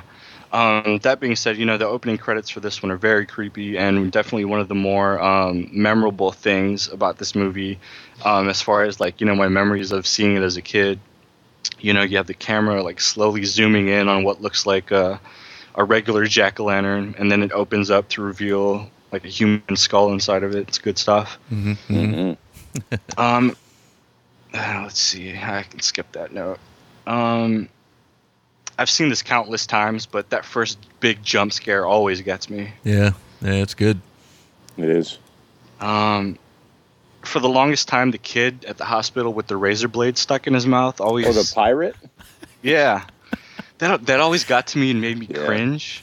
But now I kind of see some humor in it. It's like uh, you know Carpenter or Rosenthal or whoever, you know, throwing in this reference to one of those crazy Halloween urban legends, you know, Yeah. about the razor blade and the apple. So Yeah.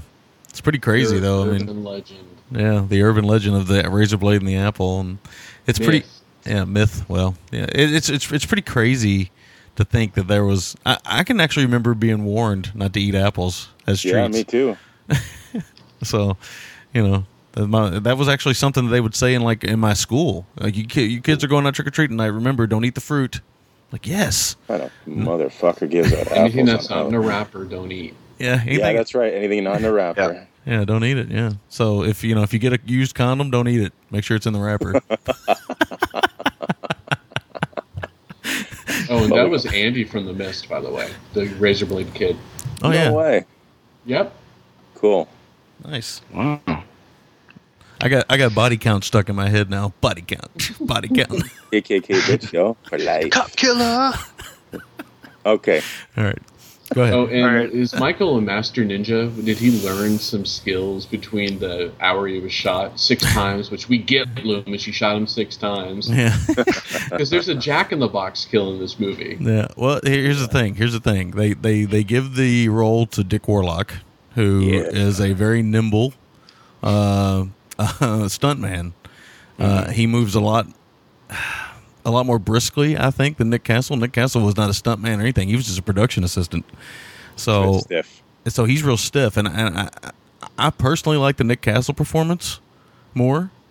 Uh, uh, for reasons like Will said when we did the review of the first one, the, the head movements, and I kind of like the way he walks more. I like Dick Warlock in this one. I do. I think he does fine, but he's a much more. This is again, it's much more prototypical slasher movement. It's a little bit more aggressive throughout. Springy. Too stunt manny. Yeah, and he he does he does the crazy, insane strength stuff. I mean, we know now why he could move the headstone because Yes. he can pick people up with one hand with the scalpel to the back. Yeah. I know the tiniest ass scalpel too. yeah, no, it's pretty it's pretty impressive. You got to admit. Plus, he can take Leo Rossi out naked, and anybody that can take Leo Rossi out when his wiener's out, that's pretty impressive. Yeah. I don't remember the actor's name, but the uh, the blonde cop. Oh yeah. he was yeah. like Chuck Cyphers' second in command or whatever. Oh yeah. You gotta love his overacting. You know when he's breaking the news to to Sheriff Brackett about Annie. yeah. Yeah. It's like I think it's Annie. That's Go pretty. home, Sheriff. That's pretty good, actually. Yeah. I gotta, Thanks, I've been practicing that all. I gotta, I gotta, I gotta figure out who that actor is. Seems like I've seen him in something else. Yeah. Okay, go ahead. Uh, and it's and it's funny. I watched this with the commentary with Dick Warlock and um, the guy who moderated it uh, from Icons of Horror. I think he was actually talking about how good that actor was. So nice. it's kind of weird. Uh, But uh, one of my favorite Donald Pleasence moments uh, in the entire Halloween franchise is a very subtle uh, moment in this movie, and it's when he reacts to um, Sheriff Brackett, who's kind of taking his anger out on Loomis and putting the blame on him, you know, for everything that's going wrong. And the reaction you get from Loomis is of um, like genuine sorrow mixed with, you know, all of the stress like that the entire situation's causing him. Yeah. To me, that's like the moment that Donald Pleasence decides, fuck it, I'm going to go all out from this point on in this whole Yeah. series. Um, it's amazing how quiet this movie is. Um, it's barely scored, at least for the first half or two thirds, anyway. Yeah, I know. So when the music hits, it gets your attention and lets you know, you know, some shit's about to go down. So Oh yeah. It's like a more heavily synthesized version, too, of the theme, which is kind of fun. Mhm, yeah. Yep. Um, there's an awesome use of lighting in the doctor's office when uh, a certain character gets stabbed in the eye with a large hypodermic needle. Yeah. Um, Yeah. It's really cool how, the, how it's lit because the only light in the scene is coming from a little fish tank in the corner. Yeah, yeah. and um, it gives enough light to kind of light the scene, but at the ta- at the same time, it's dark enough um, for Myers to be like standing in the room the whole time and uh, go unnoticed, you know, until he like springs from the shadows. Yeah. Little Once he's in the hospital, it, it's a super themed kill because every like basically uses as many instruments as he possibly can. Even a really weird scene later on involving the head nurse.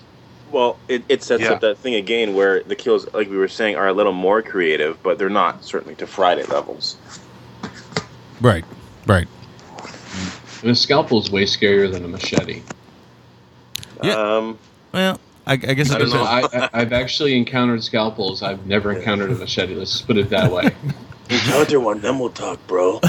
Beach in the uh, jungle. obviously, you obviously you haven't been trick or treating in Arizona. Try going to Indonesia sometime. Yeah, Jakarta style. Okay, so Michael has like he must have this huge notebook of all the contingency plans. It's like, well, if Laurie ends up at the hospital, then I have to go and locate the phone box, which I have to find the storeroom, and then I have to lure people in. Yeah. yeah, this is where he becomes for me, this is where he becomes more of the prototype slasher where he's going to do all of the things to make sure that everything's covered. He's covering all of his bases this Covering time. all around. the bases. Yeah. So, you know, he, Well, early on, you get a red herring, and, and going back to what you were saying, Aaron, that uh, there's a lot of buildup and red herring where it's like they're trying to keep you interested while stalling for the you know the whole hospital sequence. And you get this poor kid who gets killed, um, and he's dressed up like Michael Myers, which is really weird because he's the only one dressed up like Michael Myers. And um, you know it's a red herring because it's only like 15 minutes into the damn movie. Yeah. That's an intense car crash though, man. Jesus. Car explosion. Yeah, that's a hell of a car Alive and explosion. well. That's supposed to be the Ben Tramer character. That's what the the trivia says. That's supposed to be the Ben Tramer character, the Laurie's uh, quote unquote crush from the first film. Huh. So I don't know. Oh. Which is also There's a forced moment later on, though, too, when they real when Loomis is given the information. Oh, well, our friend was wearing this mask, and that was also, by the way, Billy Warlock. That was uh, Dick Warlock's son who Yeah. plays that role. Oh yeah, yeah. Yeah, Billy Warlock went on to become a teenage heartthrob. But the um, Baywatch, yeah, and the uh, the uh, that that goes with the other thing Aaron posted on our Facebook group the uh, the Dana Carvey cameo. Back of his head was so lovely. Yeah. I hear I hear I think I hear that ice machine again. it's either that ice machine on DZ's end or it's Will sucking water out of a bottle. Yeah, it's not my water bottle. I, I was trying to be discreet because yeah, not me. Maybe it's my sweater. Jesus, That's a, My Velcro shoes. that's a crunchy that's a crunchy sweater. Is it made out Yeah, of I'm paper? taking it off. It's stiff, it's stiff, man. That's a stiff sweater. Yeah. What do you? Uh, I think I know what you're using that for. You're picking up what I'm putting Speaking down. of affections, could you imagine if the nurse's affections with Michael was just the most awkward fucking oh scene? God, it's so Had gross. worked on him. He's like, oh shit, I can finally get some pussy. Yeah, she's sucking on his fingers. It's just ugh, so creepy. Well, I'm, gonna, I'm gonna How does he manage not to get blood on his fingers? You imagine she's like, why does your hand taste like blood? Yeah, it's like a handful of pennies. I'm going. I'm gonna, I'm gonna let uh, that reminds me of that babysitter talk again. I'm gonna I'm gonna let Aaron get back to his notes. Yeah. Go yeah, Aaron. I just got a couple more. Uh, the mask, as cheap as it looks, is really terrifying. Yeah. Um, you know, whereas in the first movie, the mask had like this blank, expressionless face. This one looks kind of pissed off, like Yeah. Michael Myers just got woken up from a nap or something. Yeah. It's more pink he too. Did you find that, Aaron? times. What's that? Did you find the mask was more pink? More yeah, because like in reflection some of the earlier scenes, it looks like it wasn't painted all the way hmm hmm or something. It, I have to say, it looks better on this new Blu-ray than it does probably on the release you have. Will. Yeah. it does look better? And I I think Aaron, you watched the new Shout, uh, Scream Factory one too, right?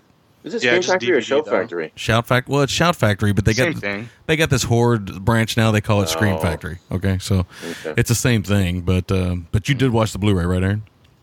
Uh, no DVD. I don't have a Blu-ray player. Oh, well, that's right. My bad. My bad, bro. I watched the Blu-ray. Let me tell you, this film looks better than it has any reason to look. Yeah. It's gorgeous on blue. So hmm for sure. Uh, one of the things I got, from, well, speaking of the DVD, one of the things I got from the commentary track um, was something Dick Warlock said, and it's how he des- described uh, Michael Michael Myers' walk as gliding, yeah, and I thought that was spot on. You know, when you watch how Myers moves, he's like a, a phantom gliding through the shadows or something. yeah. Um, yeah, that's about it. That's all I got. We'll move on. You sure? You sure? Yeah, yeah. All right, I can I can throw some stuff in here for this one. Uh, this is my favorite of the slasher sequels. Uh, for me, it's it's it's it's interesting. It really is the. Uh, I don't think it moves slow. I think it moves just fine. Neither do I. I think I- that uh, it has a nice '70s pace to it. Um, I think what if if people go back and look at it, I think it does move slow, com- comparable to a Friday the Thirteenth, or possibly some other of these slasher films that were around between eighty and eighty-one. It is slower than those. There's no doubt about that. But for some strange reason, it works for me. Uh, I think it's the time it still takes. I still admire when a slasher film used to take time to kind of develop some things. Now, the only characters that really get developed in this one are the Lance Guest character, the Leo Rossi character, the ambulance guys. The nurses get a little bit of development, not much. Uh, I spent an awful lot of time this weekend looking for nude photos of the black nurse. I don't know what's Oh, wrong with man, me. As as always, you and I are on the same page. I don't know why I did that, but evidently I decided. Yeah. Evidently, she is nude in California Suite, so I, I, but I couldn't find any photos of it. Uh, uh, that's just more of my perversions coming out. Anyone who has California Suite can send screen caps via VLC to Midnight Cinema at gmail.com. but uh, I, I like the nurses in this. I like that some of them are kind of goofy. I like the kind of. I like the Leo Rossi character a lot, even though I think his rendition of Amazing Grace is the worst in cinema history. Amazing Grace, sit on my face. You make me cry. I need your pie. Yeah, that was it. Spot on. Yeah. it's pretty That's bad. man, yo.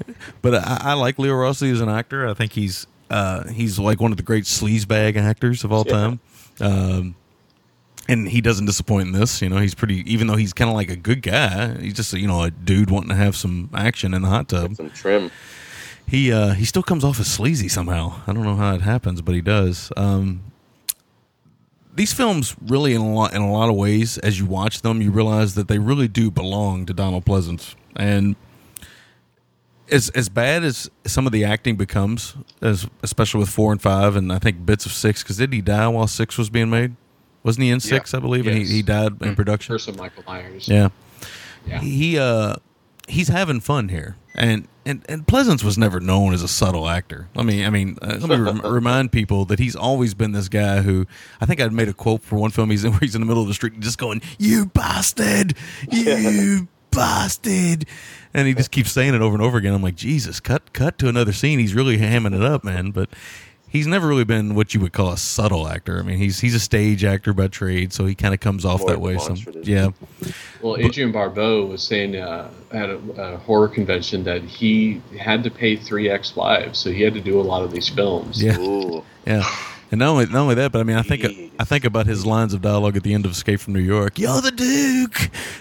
Don't you- Yeah, he's like a more over the top Edward Edward Woodward. That's what he's always reminded me of. Yeah, yeah, yeah. That, that's exactly Jesus Christ.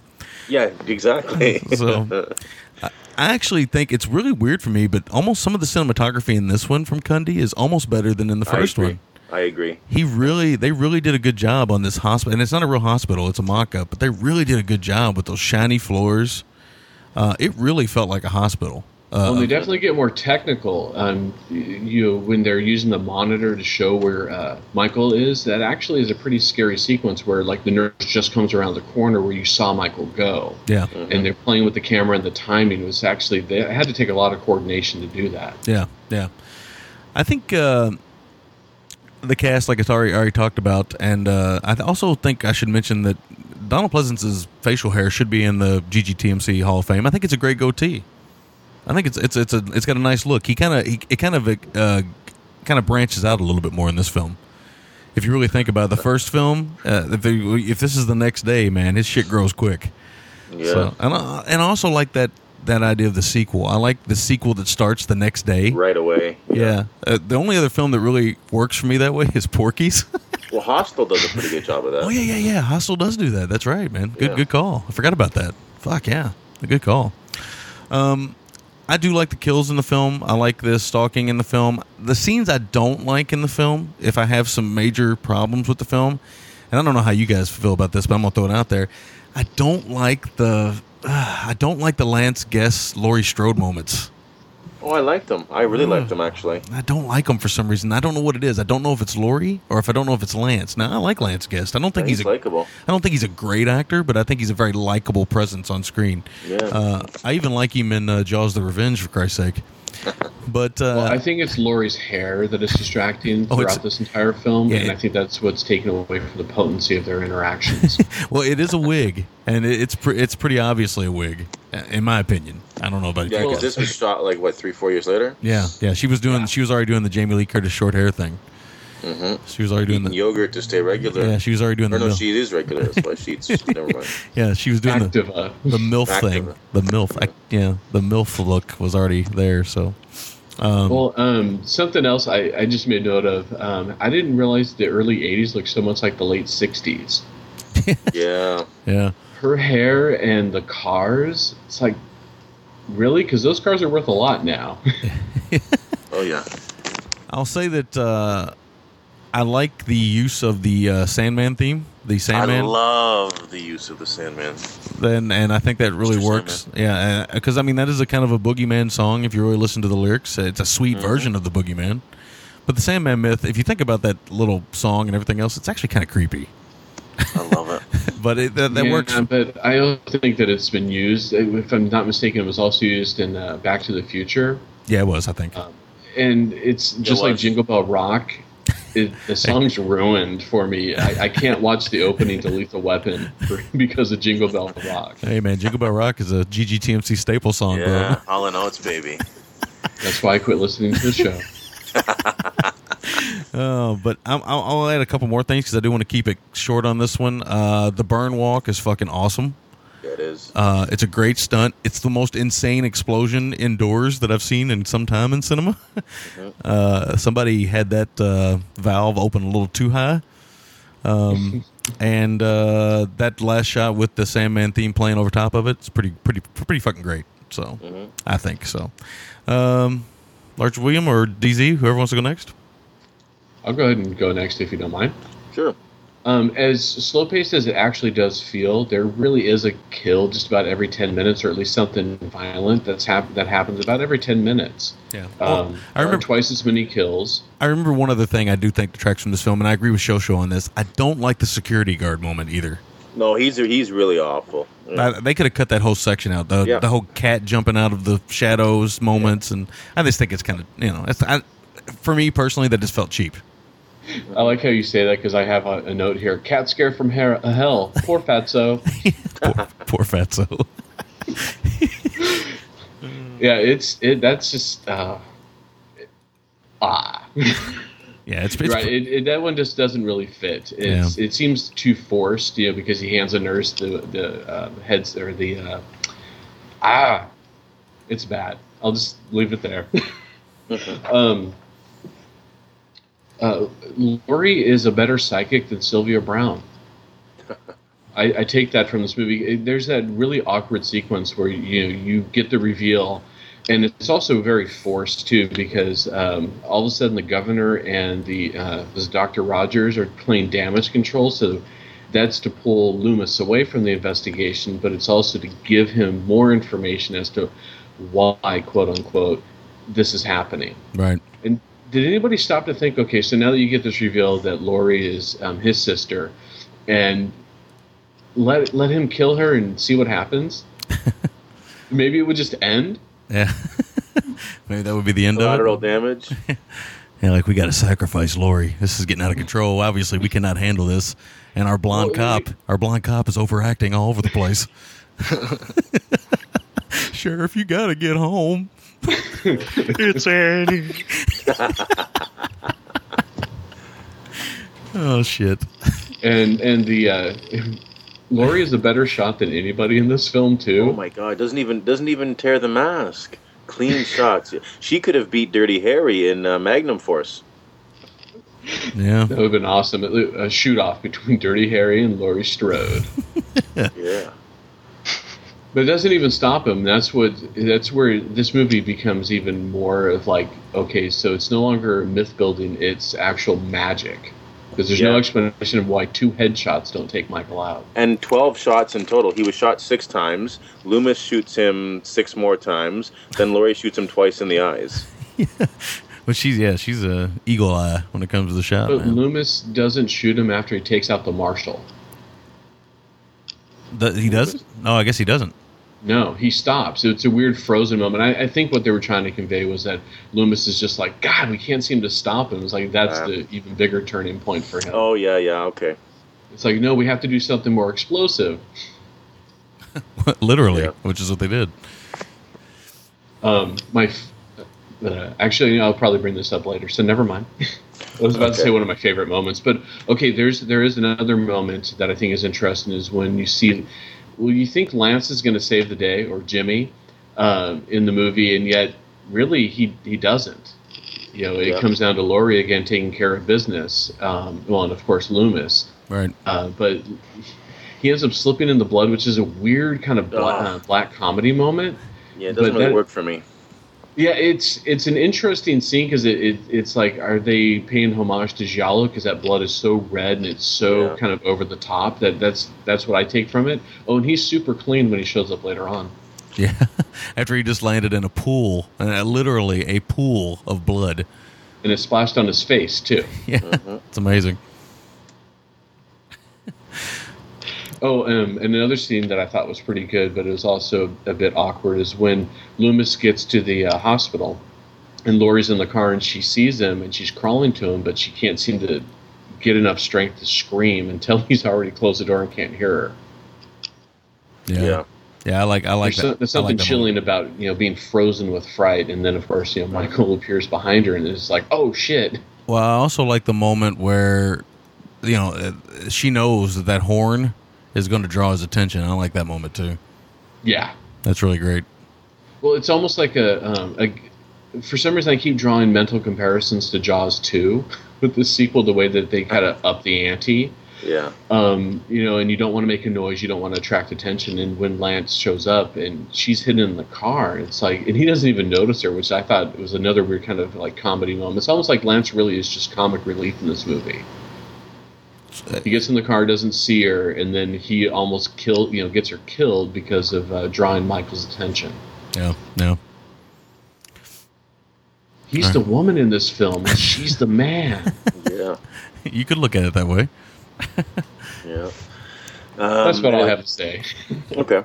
I'll go through this quick. Second Rosenthal appearance on our show. First one being Bad Boys, which is a very good film. Yeah. Um, he has a, you know, pretty good resume. Um, Michael Myers makes a pretty good grass angel at the beginning of this film. Yeah. He's not killing people. He's, uh, He fell the hard, dude. angels. Yeah. Yeah, he did fall hard. Hey, the ground the ground was moist, man. It's a crisp fall air. Yeah, and almost needs to cut that fucking grass, man. That was long grass. Uh, nice tits on the hot tub. Oh, Uh, Uh, on the hot the tub worst. itself, or on the chick on the hot tub in the. Yeah, you know what I mean. Wolverine. Yeah, she's got she's got nice titties, but that just uh, let me tell you, man. Uh, Leo Rossi had it all wrong. Hot tubs are the worst place to fuck, man. Yeah, yeah, yeah, yeah. That moisture, natural body moisture goes away. The water fucking kills it. What are you doing, man? Yeah, yeah, you're not gonna- It's hot. It's awful. Uh, Being hot and doing that, you're gonna have a fucking headache, man. It's not good. yeah. Not only that, but I mean, Dick's gonna chafe. yeah. I mean, and, and Your dick warlock. your Dick Warlock will chafe. And the uh, the the other thing is, I, I do know behind the scenes that evidently the, the water wasn't actually heated. They just had like steam coming up in front of the camera, so it was actually cold. So Leo Rossi was trying to impress the chicks. He was And- fluffing between between takes, fluffing his dick warlock. Said it looked like a peanut. Yeah, yeah, yeah. Um, though there's a great moment. I, I cut a lot of stuff, obviously for the sake of time, and we kind of went over it. But there's a great moment when there is the face-off or the showdown between Laurie and Michael. When Laurie says Michael, and it kind of it's kind of like this um, this lower shot. It, it goes to Michael, but he looks almost like a little boy in the moment. It's probably the best acting moment from Warlock in the film for me mm-hmm, mm-hmm. um, you know, between all the sort of ill-advised head tilts. Um, I love the image of the blood, even though you know it's a bit silly. The blood on the face, like the blood tears, whatever you want to say. And with that firewalk, it's great, but it gives us a Fulci-esque face melt, Yeah. which is pretty good. And Yeah. uh, that's it.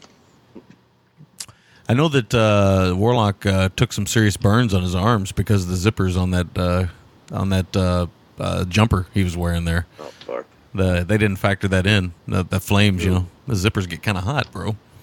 Oh yeah, oh yeah. Kind of like Leo Rossi's zipper right before he got in that hot tub. well, since I did it with the last one, maybe I'll do the kills in order. You gonna- Ellen, Fake Yeah. Michael, Mr. Garrett, ambulance driver, nurse, Mis- uh, Dr. Mixter, off screen, Dr. nurse, Mixter. head nurse, off screen, nurse, Marshall, and then question mark on the last two, Michael Loomis. yeah, question Nice. mark, question mark.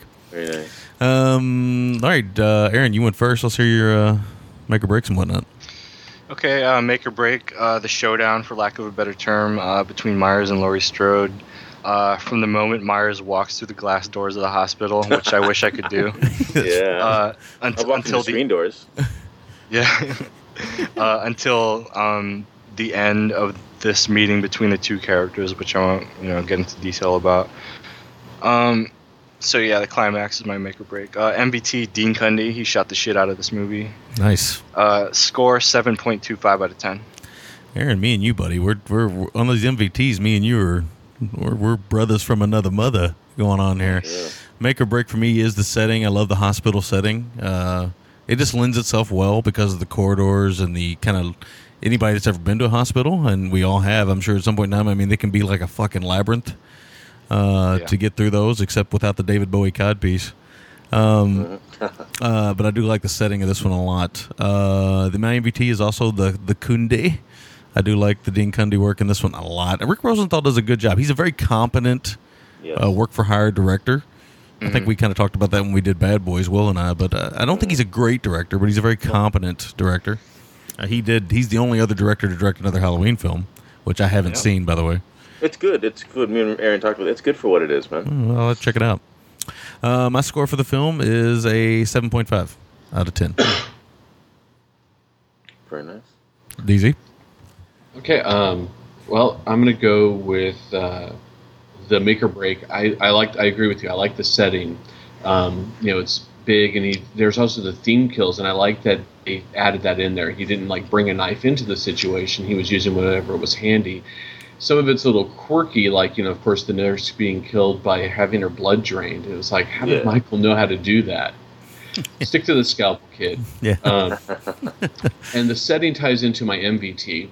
The sequence where um, Michael's finally chasing Laurie in the basement, and he's getting closer and closer, but he's he's just taking his time. He's okay with it. He knows he's going to get her, and she crawls through the window, and he's reaching for her. And I don't know why there's a window there, uh, but you know, anyway, she escapes. But it's just so intense for some reason. That whole sequence just really kind of got me charged for the film. Um, my rating, uh, I'm going to give it a seven. I don't, um, I don't quite like it as much as the first one because I think there was, you know, you get the real sense of the characters more in the first one uh, compared to this one. Yeah. Um, yeah, and so that's that's where I'm at with it. Sounds good. Large William. Make or break the final showdown, the boss battle, whatever you want to call it. We're all waiting for. I do like the stuff leading up to it. MVT, I kind of went back and forth between the setting and Cundey, um, but I'm going to still with the setting. As great as Cundey is, and the setting setting wouldn't have been as effective if it wasn't if it wasn't for Cundey. But I got to go with the setting. I know again, Shosho had some gripes with it being sort of an empty hospital, but at nighttime, um, different floors, it can be quiet, and for the sake of cinematics, um, I'm willing to overlook it being slightly less busy than Well, usual. well, we're talking small town Haddonfield. We're not That's right. talking, you know. Yes, yeah, so it's, it, it, it's going to be quiet, despite again the the um, ten babies being born the same day. I, I can't help since I listened to the social review thinking of some of the, the critiques, which you know Oh that's yeah, the way it goes. yeah. I feel that way too. Um, score for the film seven point five out of ten. Oh, nice. Right Even me. though my score for one is only a 0.25 better, one is certainly a better film, but I don't think this is that far off of part one for me. It, it is a good film. It's as almost as good as you can get from a sequel, um, mhm. and that's it. Yeah, nice, nice. Uh, I, th- I think you know you're a, lot of the tone is the same between one and two. So Yeah. I think you you know you hit it right on the head there. Uh, nice. All right, so instead of taking a break for lack of time because we were running long, we're going to go right into Halloween three. Okay. And we know Large William wants to take the lead on this one. So I'm going to read the synopsis and we'll get right to it. Uh, a large Halloween mask making company. uh, I laugh at that because if they're such a large company, why do they only make three masks? But anyway, uh, a large Halloween mask making company has plans to kill millions of American children with something sinister hidden in the Halloween mask. All right, Large William. Okay, so I'll be forthright. This is easily my favorite of the three films of, of any of the series. It's one of my favorite, um, probably top 10 horror film for me, actually. I quite enjoy it. I'm glad that the critical boomerangs come back and people really dig this film now. Um, I can understand, and it was sort of ill advised to have two films with Myers and then completely omit him and Haddonfield from um, this franchise. If they had done this as part two, which is sort of the obvious thing to do, if you want to do a different Halloween story, that would have been the way. So it's strange that they did that, but you know, it is what it is. Um, a lot of the principles are in place here. You still have a Carpenter score, which I had forgotten. I think this is maybe Carpenter's most underappreciated score is his score for this film because it's Yeah. tremendous. It's it's good. It's good. I mean, it's really good stuff. And Cundey's still the DOP, Yep. right? We still get some great Cundey stuff. Still Um, still looks like a Cundey film. yeah. Um, I love the the TV signal kind of um, like you know at the beginning over the credits, and I think it's because we're getting into the age of television and computers and the pervasiveness of um, of advertising being and sort of the backlash of consumerism and corporate America, and you even get shades of sort of they live in this, some of the corporate stuff and the corporate drones wearing the suits, and this predates Videodrome, but again, there's certainly some some common messages between this and Videodrome, which we reviewed sometime back ago in the summer. right. Um, they remove it from Haddonfield. They go to Northern California, which again to distance it from uh, to Illinois, from Illinois and, and the My- Myers mythology. Well, I mean, this film is essentially a body snatchers movie It absolutely Oh, is, oh. is body snatchers. to the point Oh, to, notes. to the point to where to the point to where the town is even named the same. I believe Santa, is the same, that's Santa right. Mira is the same town that uh, was in the original Body Snatchers, right? So Who was it? who was going? Oh, oh, oh. Well, that was maybe because I was going to say the last half of this film is pure body snatchers. Oh yeah. yeah, it's totally Body Snatchers. Even even I think there's some stuff with Atkins up on like a catwalk, which is very much at, like when he's at the like the greenhouse or whatever in Body Snatchers. Yeah, you know, it's even like that, but it, it's very much Body Snatchers. Um, Yep. It's so baffling. This has a 4.1 on IMDb, man. Like that's insulting. It really is. yeah, you know, Uh, I- and I think it's went up over the years because uh, for a long time this film was kind of it was always kind of Hated. Yeah it was hated. I think because everybody wanted more Michael Myers, right? I mean, they they said it was a bomb, but it wasn't a bomb. It made like uh, No. sixteen million Yeah, bucks or something like It that. doubled its it doubled its budget in its first weekend. So Yeah, I don't know Wow. why that ever got thrown out there, but I guess it was Well- just you know it kind of became a stigma for the film because you know I want to say that you know for creative types, this is an example of you. You know, uh, you try to be creative and give people what they want, and you end up screwed in the long run. Yeah. I like the idea that they decided to take the idea of Halloween and rebrand the franchise. Mhm. Um, but this, you know, and people were saying, well, you, we don't just want another Michael Myers movie. And you hear people complain like that. But then you've got the other half who are like, well, I expect another Michael Myers film because it is Halloween. Yeah. It's like, Yeah. well, you're screwed either way. yeah That's right. Yeah I think their their intentions were great. I like the idea they had with I every love year. that idea. every of year getting they- a great director making a, a different horror story every year. A Yeah. Halloween story. It was it was a good idea on paper, and uh, sadly people just you know people just didn't buy it. I think they probably buy it more now, but Yeah. But you have to start that way. The mistake was this was the third film, not the second film. right, Right. right. Right, that's the big mistake. Tommy Lee Wallace, who again is a very competent director in his own right, he made It. Um, made a couple other good films, and I'm drawing a blank right now. But uh, you know, he worked hand in hand with Carpenter. He wore a lot of different hats for Carpenter on a lot of Carpenter films, even going back to Dark Star. So he's worked with Carpenter very intimately. He knew what he was all about. Yeah, my favorite Tommy Lee Wallace film is not this one actually. It's Fright Night Part Two. Fright Night, that's the other one. Fright Night Part Two is great. It's a really fun film. Um, And that movie no- doesn't get enough love. I think No. it was actually a pretty well made movie. Tommy Lee Wallace might be the the most unsung, making great sequels in horror films director of all time. Well, Um, you know, originally this was supposed to be Joe Dante, yeah, yeah, that would have been a different film, wouldn't it? which I Yeah. like Dante, but I'm glad it was Wallace because It- it, works for me. well, Dante's not really a. Uh, I don't know. I don't know. I don't know. I don't. I don't even want to pontificate on what that could have been. Yeah, So- it's a, a different thing for a different day. That'll be another Um, show. it is for another show. Uh, the gas station in this is the gas station from The Fog. Oh, is it Yeah, which Nice. I recognized and I confirmed it when I was doing some research. nice? So yeah, very cool. I did not Um, know that.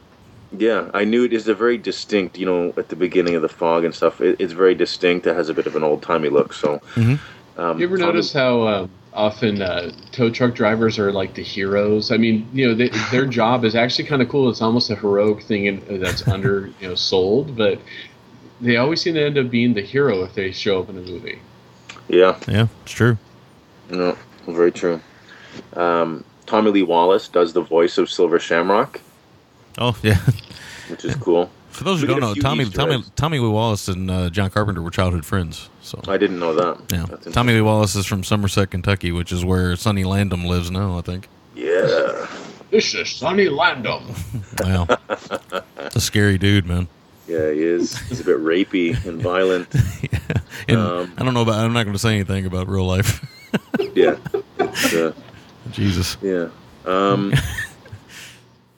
I don't know what that means now, but this has the Tom Atkins, the Atkins, Yes. one of my favorites. Getting back to the Dekker talk, Atkins is he's the man. I mean, he's really a pantheon GGtMC leading man. Yeah, yeah, yeah. You know, he's just he's so good. I, he, I love that there was an era of cinema where this small little window where Tom Atkins was a leading man. King. I just I love it. It was He was like he was like 48 in this film, and it also what I like is that you know older. There was a where older people were able to have roles like this instead of Yeah. these young super cut buff assholes. well, that's the t- the time we're in. Sadly, yeah, yeah. sadly. I want to take it back. It'd be a much Yeah. it'd be a much prettier lead now. Like now it would be like Jensen Ackles. Yeah, that's exactly how I was thinking. What I was thinking of because of the um, Bloody Valentine. Yeah, it'd be somebody like that or Jared Padalecki. Yeah.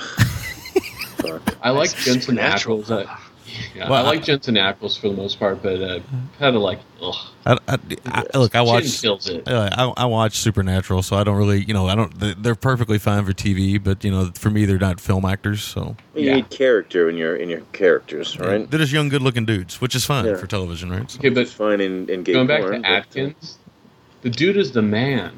yeah. He's the he, the dude is the dude. He is just so fucking awesome. Yeah. He's one of those actors um, that you know it's hard not to want to gush if you ever actually meet him in life. And I I, had a- I couldn't go up to his table to get his signature yeah, just because you're like, oh, you're so fucking cool. That's Atkins. You know, Yeah. thrill me. yeah he yes, is. I got that T-shirt. He is the uh, he is the most un unlikely kind of hero in this film. He's he's a he's almost a deadbeat dad. He's a drinking Oh, totally doctor. deadbeat dad. he's a drinking doctor. He's a fucking he's a lousy husband and a shitty dad. I mean, he lies to his wife and abandons his kids. Yeah, he sleeps Uh, with a girl you that he doesn't even know her age. Yeah, And she's- right she's before gotta be- Well, and I Yeah, love that but- sequence too because he's kind of like hedging around the edge. edges, like, well, I do, uh, you know, he's trying not to say, well, I'd really lo- want to fuck you, and, and she's that like, young trim. well, where do you want to sleep? Yeah, Yeah, and then he just gives her that look like, "Oh, you done fucked up." yeah, he said he says something to her like, "Well, you know the answer." He says something to her because she gives him that look like, "Yeah, where where are you gonna sleep?" there you go. He says that's a stupid question. Yeah, that's a stupid Yeah. question. But all that all of that being said, I know it sounded like I was shitting on Atkins Atkins's character, but you know that being said, No, I probably would have did the same thing no, because no, no, uh, it- Stacey Nelkin's pretty hot. Yeah, so. Stacey Nelkin is hot, and I, I think that it's fine because I miss leading men in cinema who That are are flawed. that are yeah they're flawed. That's right. There's too many now. Right now, we're in a very black and white period of hero versus vanilla, villain. very safe, right? Because we need to be told that the good guy's good. It's, it's almost going back to like the 40s and 50s. Yeah, yeah, and like I, that white hat. yeah, I Yeah, like that absolutely. Atkins is you know he's a smoking doctor, you know, Yeah. and I mean smoking as in he actually kind smokes cigarettes. Thank you. I need a clarification. well, Yeah. there's a scene where he's calling his wife saying, "Yeah, I'm going to be at some hotel. I forget the name." Yeah. And he's cut behind him is a six pack. Yeah. And it's not Yeah. until he moves and he grabs it. I'm like, "Don't forget the six pack, Atkins." yeah, Yeah. yeah. But you know what's funny though is um, it's so easy to forget that he's a doctor in this film. yeah, Oh, totally. yeah. It Do- just it needs to be there to to move along what happens, right? As as four gentlemen talking cinema, do you think that he thought he was going to get laid before he even left for Santa Mira? Oh, you- Well, I think sure. I think going to Santa Mira certainly wasn't going to decrease his chances. Yeah. Do you think though that he had intentions of hitting that shit? Uh, He knew he was in a horror movie. Shock. horror movies always get the blood going and the dick going. and the cum going. Well, and Antichrist, the blood in the cum. Whoa, Three Mhm. times. Yeah, yeah. He Yeah, he, uh, he worked it, man. He for man he- for a man his age, he didn't need no Viagra, bro. what's what's He's like, "Oh, I'm really him- just going on this investigation to fuck you." well, what's great about that is she's in mourning. Her dad's been murdered. He's taking advantage of this emotionally vulnerable young woman who's young enough to be his daughter. Yeah, and possibly not legal. No, she's Possibly not. older than she looks.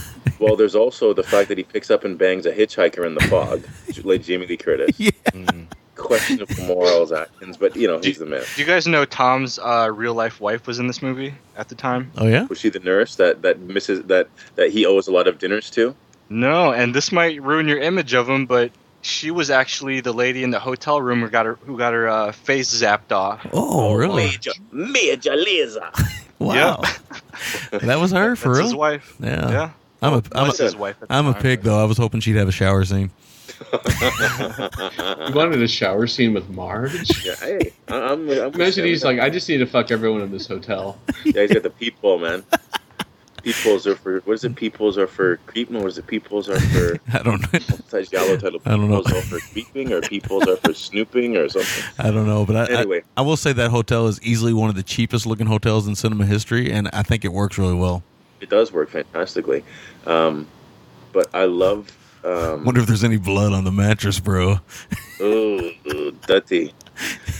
Um, the tagline for this film, to bring it back, I should have mentioned at the beginning. Instead of the night he came home, it's the night no one comes home.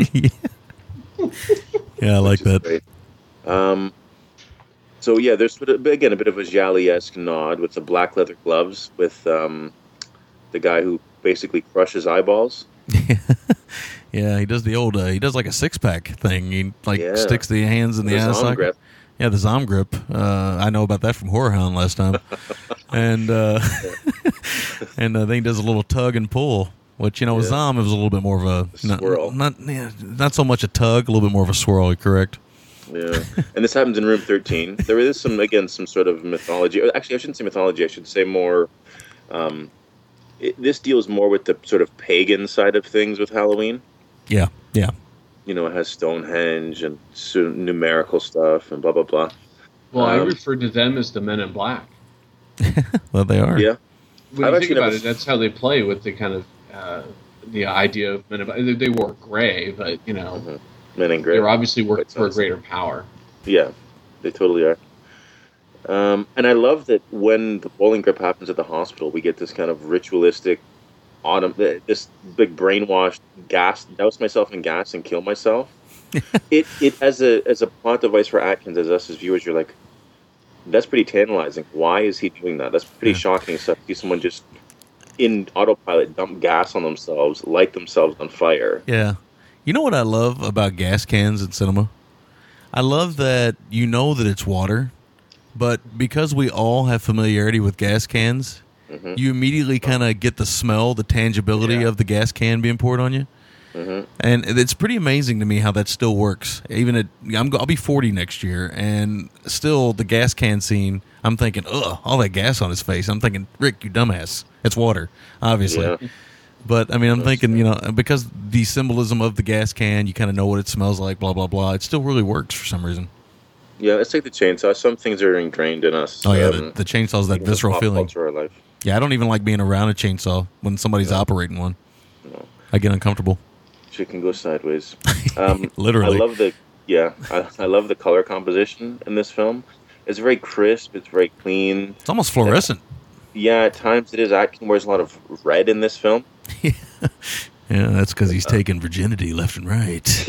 yeah, yeah, bedding the young Punani again, He's- and it's like it's nice. My Carpenter's always hooking a brother up. Atkins was always getting the young trim Yeah. Carpenter films. Uh, Atkins, It's almost like uh, the American version of a Naschy film. yeah, his, they were talking about him being like you know Tom Atkins of the Atkins diet. That's because all this guy ate was busted hymens, bro. Well, and this wouldn't be a show without DZ um, if I didn't say that we got near Dong in this uh, film, and it was Atkins. yes, We got some Dong. prime ass shot. Yeah. I have this sense, and this is just me pontificating, just kind of guessing, but I have a feeling like Tom Atkins' penis is pockmarked. But that's just me. Oh, I want to think of one of my gods as being a pockmarked wang. A little acne Ten scarred. pound balls and a pocked cock. Pocked cock. That's like a series of um, Cockmarked. After like a run of videos. Yeah. You know, you get very specific, um, you know, like gape videos. It's like cock. Oh cock. God! At the after Horror Hound, that's what was wrong with uh, the Cinemassacre. He was cockmarked all over. Man. that's what happens when you're 21. Young That's what meat. happens when you room with Zom. yeah. Look at teeth marks, bro. um, Oh fuck! I'm this s- Chew like your meat, damn it. so I'm laughing so hard I'm sweating over here. nice. Damn. Um, this in tandem with Body Snatchers feels very Wicker Man Mm. with Yeah. sound. Everyone's Well, kind of done it right. the Stonehenge element really adds uh, a nice Oh, Wicker that- Man flavor to it. A little bit. the Irish mysticism. yeah, yeah. and I got to say, speaking of pocked cocks, there's the scene at the hotel where Atkins has a blue hanky in his left back pocket, which means he Oh. likes to give anal. and then in the next scene, he has um, a gray one in his back left pocket, which means he likes bondage, heavy bondage. Well, Oh, I thought that was a chain. Somebody's That's- somebody's up on their uh, handkerchief code there. Well, here I am reviewing the fucking film, googling. I'm googling gay handkerchief uh, etiquette. If my wife had seen me googling this shit, she would have been like, "What the fuck are you doing?" You better delete those cookies. Yeah, be worse I than to see on your Facebook page a link to all the code. Yeah, it's on our it's You on our group. broken it. Yeah, it's on our group, man. Yeah, it is on our group page. Yeah. What's her name? Uh, the girl in this. Oh, Stacey Nelkin, the actress. Yeah, she reminded me of Jessica Harper. She is. uh She never did any nudity, which again, sadly, I was looking I up. was googling. uh, and it's really a shame because I'm I'm with Aaron. I, I think Stacey Nelkin's a hottie. Oh, she's fucking adorable, and she aged really well too. Yeah. Yeah. She's in a few of my favorite films. She's in Alan Arkush's Get Crazy from '83, which is that punk rock film, and uh, or well, kind of inspired by punk rock film. And she's also in uh, Up the Academy, which is a really kind of bad '80s uh, kind of sex comedy with Ralph Macchio and, Oh, I love the Macchio. and some other stuff, people in it and stuff. But she's in some uh, interesting stuff. She was in a lot of TV when I was growing up. She pulled a really shit move in this film, though, and I would have fucking shook her for it. Shook her. she gets out of the shower. She has the towel. We, I know. I know. We all kind of ducked our head, hoping we're going to see Muff under that short towel. Uh, You no- can. There's a little bit of under hair. yeah, there is a little bit of underhair because Yo. I was working the steel frame bra. one, one, one sixteenth speed, yo. it took me 20 minutes, but I finally caught a glimpse. Man, that, this shit must That only was show at up in 32 Blu-ray. minutes, 10 Yeah. seconds. It's The it's, bird's nest, yo. it's worth a it's worth a purchase in Blu-ray, guys. Yeah, man. Well, well what uh, what killed me is she has the towel. The fucking dummy decides she's gonna wrap wrap the blanket around herself. It's like, what are you gonna sleep with now? Yeah, I don't want to yeah. fucking sleep with No, a she wet knew she was going to get heated up and dry the damn thing off once she fucked Atkins. True. Here- here's here's my whole problem with that whole thing. Let me tell you right now, okay? This is just me being Dr. Challis, okay? This is me. Yeah. If I if I if I already worked my magic and said, "Well, where do you what do you want?" She says, "Where do you want to sleep, Dr. Challis?" I'm not going out to buy beer and talk to a bum and do all these other fucking things. I'm hitting that Called sh- investigation. I'm jumping. I'm jumping in there right then and there. I don't care if we neither one of us have had a shower. I'm a fucking pig. I don't Yeah. care. Okay, Yeah, I'm thinking yeah. as a single man or as a guy who doesn't give a shit about his kids and doesn't give a shit about his ex-wife who's a prude. You know, you just jump right in. But we'll take the shower afterwards, baby. Yeah, you're gonna let the go- the goat cheese smell linger when you drop your drawers, man. After I hung out with Yeah, that it's like- bum, I don't it's think like, oh, it's like, oh, girl, you know where I want to sleep. But first, I gotta go to the store. You just hold on, bitch. How many times in all your guys' experience, how many times have you known that you're going to get laid and you said, you know what, ah, give me about thirty minutes. Let me go to the Circle K, honey. I mean, dudes don't operate like that. Our our our material just kind of it's like, hey, you want to have sex? Boing, let's go. That, that's pretty much that's our foreplay. Okay. You teleport out of your clothes. Tom Atkins for Tom Atkins foreplay is I ain't got no disease or nothing. Can I have a drink? yeah. Speaking of that, I love I love that guy. He's like the most straightforward, uh, like no bullshit alcoholic bum ever. He's like, hey, can I have a drink? Takes a drink. Okay, thanks. Bye. Yeah. After, here, let me give you some info before I go. And then what, what's great is the Atkins look on his face when he walks away He's like, did that scene really just fucking happen? Yeah. um, oh, I love uh, to get. I, I got to jump off pocked cock for a sec. Uh, I love when the ginger kid, this the salesman's son, puts the mask on, and Oh, yeah. um, what's his name says, "Oh no, no, not that one yet. It hasn't gone through the final process." Yeah. You get that morbid kind of um, Willy Wonka thing. Yeah. What's the final process? Yeah. They start asking Yeah, that question, which is pretty great. Well, what I want to say about that scene is then there's a door with final processing, like a big fucking red button Yeah. Yeah. just around the corner. I missed the era in cinema when the microchip itself, when you get a close up of a microchip and it was deadly.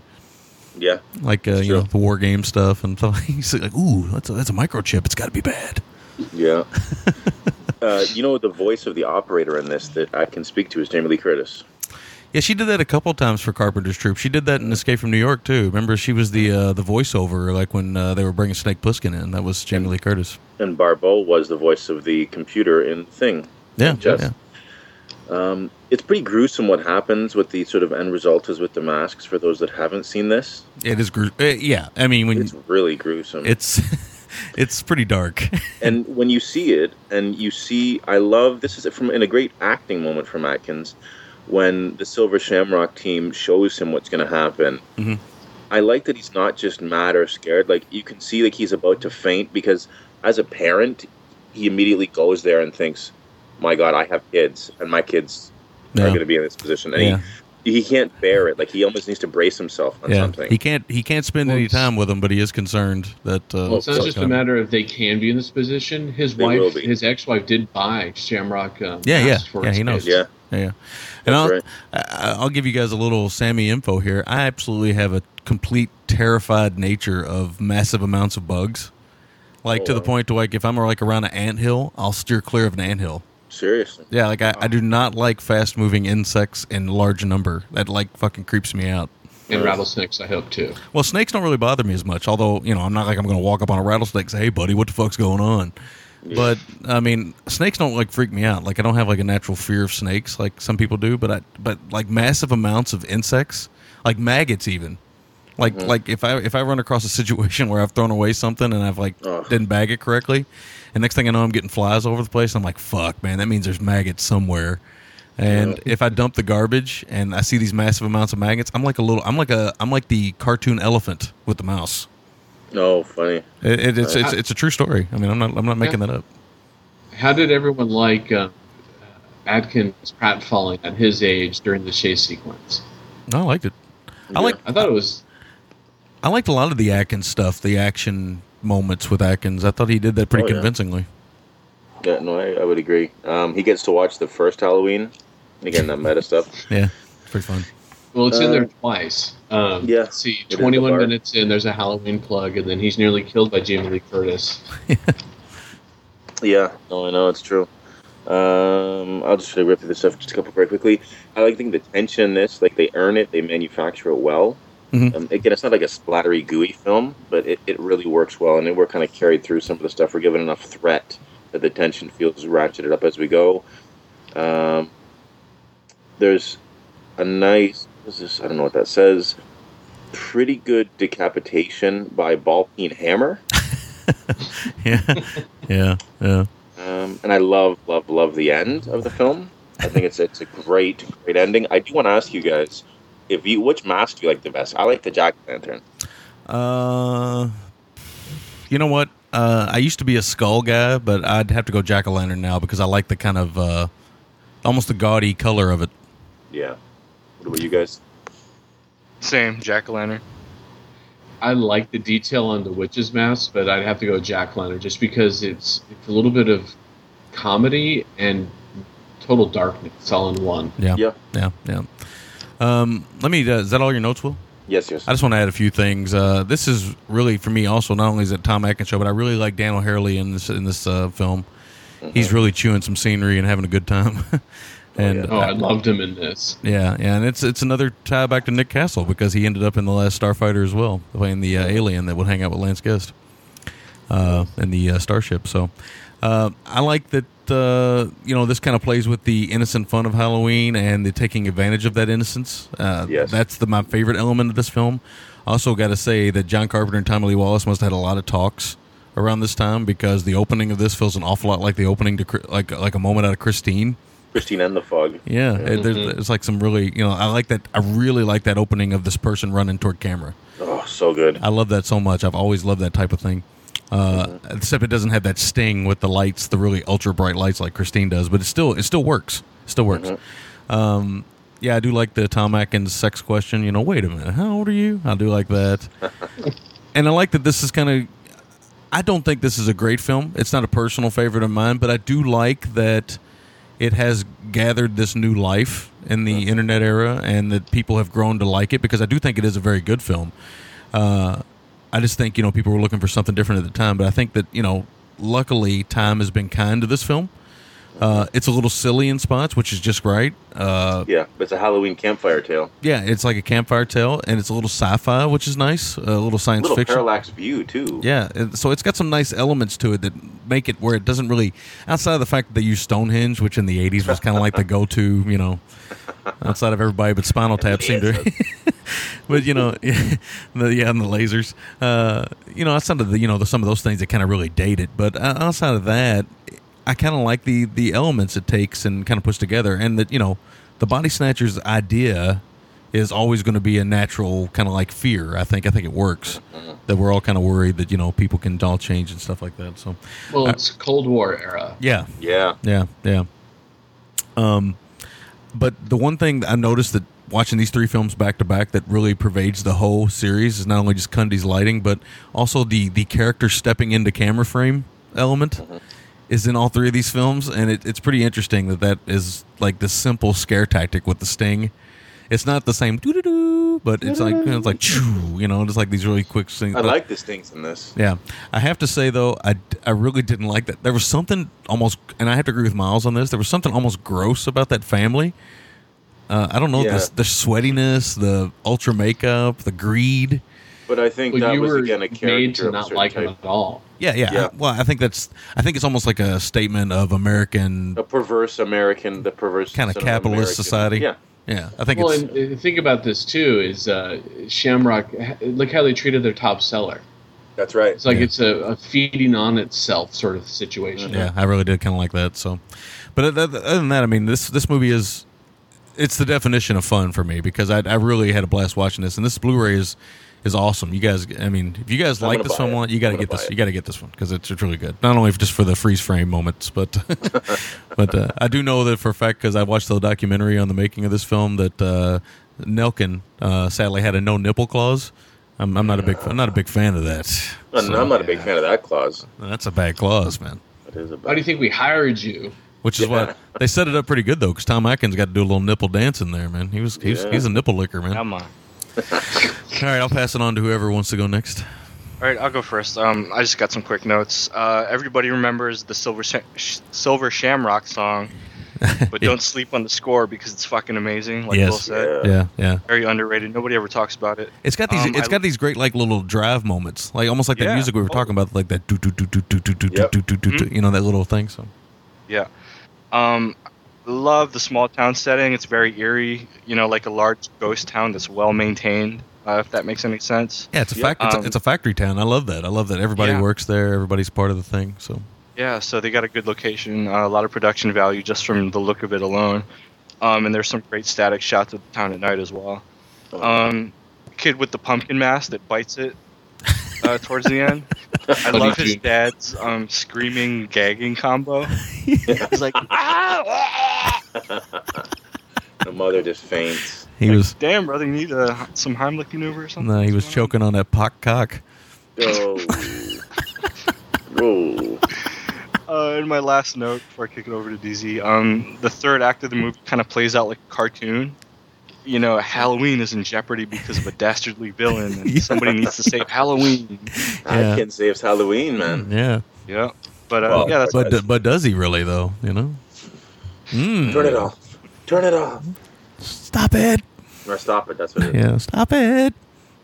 Well, tying in with what Aaron just said, um, where the ending kind of, well, actually, the whole movie is almost like a Scooby Doo movie done in real life. Yeah. Because there's a sequence right at the end, and I, I put a note here uh, Scooby Doo move, uh, hiding behind uh, masks um, and moving the shelf to avoid detection. Yeah, yeah.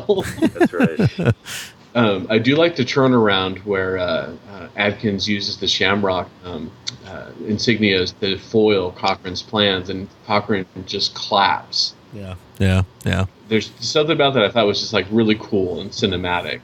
Um, let's see. Um, I'm I looked up karakuri, which is a Japanese doll. It's an automated an automaton basically, and I was thinking, well, have they has the Japanese done anything like this? Because this is a perfect movie to kind of, you know, because they could tie in their own uh, rituals involving. They don't really have um, a Halloween. Actually, they don't have a Halloween at all, but they have their own kind of rituals. And I'm wondering if that would if they could do something with this. I think it's That'd be prime material cool. for that. Very cool. Well, let's also put it this way: um, Jehovah's Witnesses and um, anybody outside of the U.S. would be safe from Cochran's plans. Yeah, yeah. it's a good point. It's a good point. It is. Can I can I just say I, I, I- I almost wish the end of the film uh, I just almost wish like the disembodied hand would have like started stroking the pock cock because I think I think Doctor Challis would have would have like I think he would have let that happen Would have got derailed. because this It's guy's like, oh wait, no, I changed my mind. I'm keeping like, this. He's first he's like ooh and then he's like ooh He Puts it in his medicine bag. and he's like hang on a second hand I got to go over to the liquor store and get a bottle of this you know be about You thirty minutes see right there in this guy's car. this uh, movie is anti-corporation, anti-branding, anti-fat, and it's social engineering gone mad. yeah yeah Um, like they live. It feeds back into that Cold War era you know, thing where you know you never know who's going to be what. No one's what they seem. Right. It's, know, and it's the whole fear of that generation of filmmakers in a lot of ways, Yeah. like Carpenter, Wallace, uh, Romero, all these guys. A lot of the fears are all the same because that's that's yeah that's what they grew up with, right? That was their fears, you know. Whereas I don't well, know, This is a movie that's definitely old world meets new world. You know, Mhm. technology allows something to be more pervasive. If anything, this is kind of like a cautionary tale of what the internet will do with people spreading bullshit, yeah, and myths. yeah. And this is, podcast is a great example of bullshit spreading. Yeah. Well, one of the myths that's in, in this film, just to point out yet another one, um, is when the mother says, "Don't get too close; you'll ruin your eyes." They've actually never proven that that'll happen. yeah, Oh man, I've been I'm telling my kids that to this day. yeah. It's it's it's a good thing. I mean, I, I watch TV very closely, and I ended up with glasses. Now that would have happened regardless because of my genetics, but um, uh, that and masturbation. But the the truth is, is that uh, you know I don't I, I don't really know. yeah, beating the pot cock got uh, got the lenses on quick.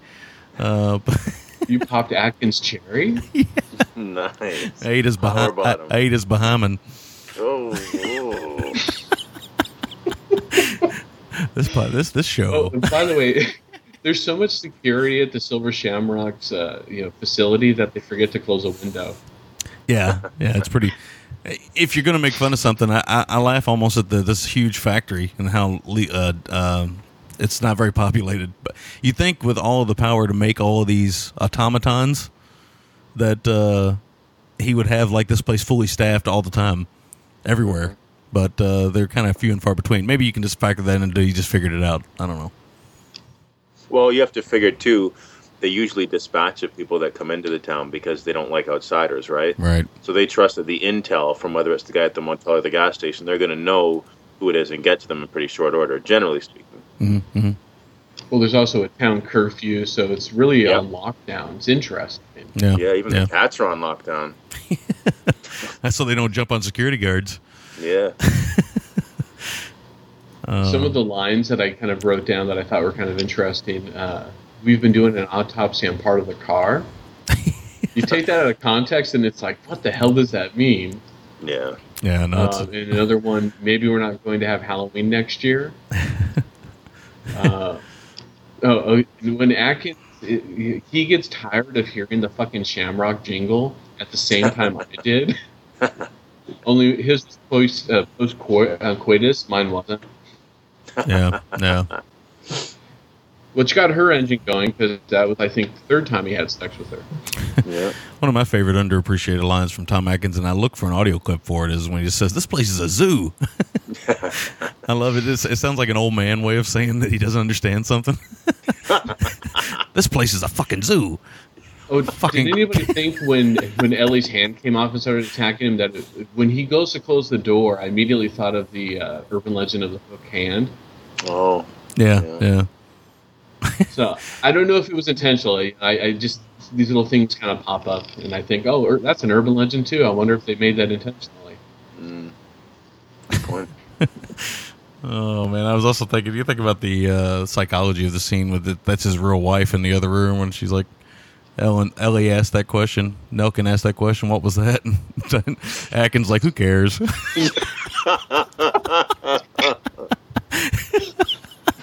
Classic Atkins right there, man. who cares? Get back to fucking. Yeah, let's get back to fucking. Yeah, let's talk more. Let's talk more Pac. Let's talk more Pac. oh Jesus. Oh. oh man. All right, is that everybody's notes? Let's get some scores. We got to get this done. Yeah. All Wait, right. No, there's a rotary phone scene. I love it. Oh, Oh, wait. oh, on. rotary phone. I also yeah. haven't done the kill count. Oh, okay. Don't Okay. name names. Don't name names. Just, just uh, Generic. Be anonymous That- with that's okay. It's pretty much generic anyway. There's scared old man, question mark agent. Um, uh, I'll call him Bob. Um, then sales lady, yeah. and then uh, family. So that's like four, five, and six. And then someone off screen who gives a turnaround at the end, and the entire United States. Yeah. Oh wait, no, Cochran's before that. the uh, But the but the black gas station attendant lives. So yeah, who, yeah. who looks a bit like Ken Foree meets Cameo. and I've seen him in other things too. He's, he's a good character actor. Be like, Yeah, he's, I like him. He's got a like face. word up, Yeah, like a deep, deeper version of that or something. yeah, Mama always told me to help people in need. yeah. Ain't no trick or treat here. Now let me save your life, motherfucker. Between that and the Jap it up comment, I don't know how many listeners we. I got I'm like horribly racist. no, let me let me clear the air. Nobody on the show is racist. We're just having fun. well, nothing tops my comment about clearly more, clearly more Asian than the others. I don't know, man. One of the early shows. Uh, anyway, Whoa, slow. I was looking at some of the other lines in here, and uh, right that that's that's what he says. The doctor says right before they get to having sex. Uh, uh, no, wait, wait, wait, wait, wait. I'm trying to look here. Nah, fuck it. Never mind. It's a wrong scene. But he does say at one point, say, "Whoa, slow down. It's getting late. I could use a drink. Let's take our time." Oh, yeah, yeah, because she wants to start up again, and he's like, "Wait a minute."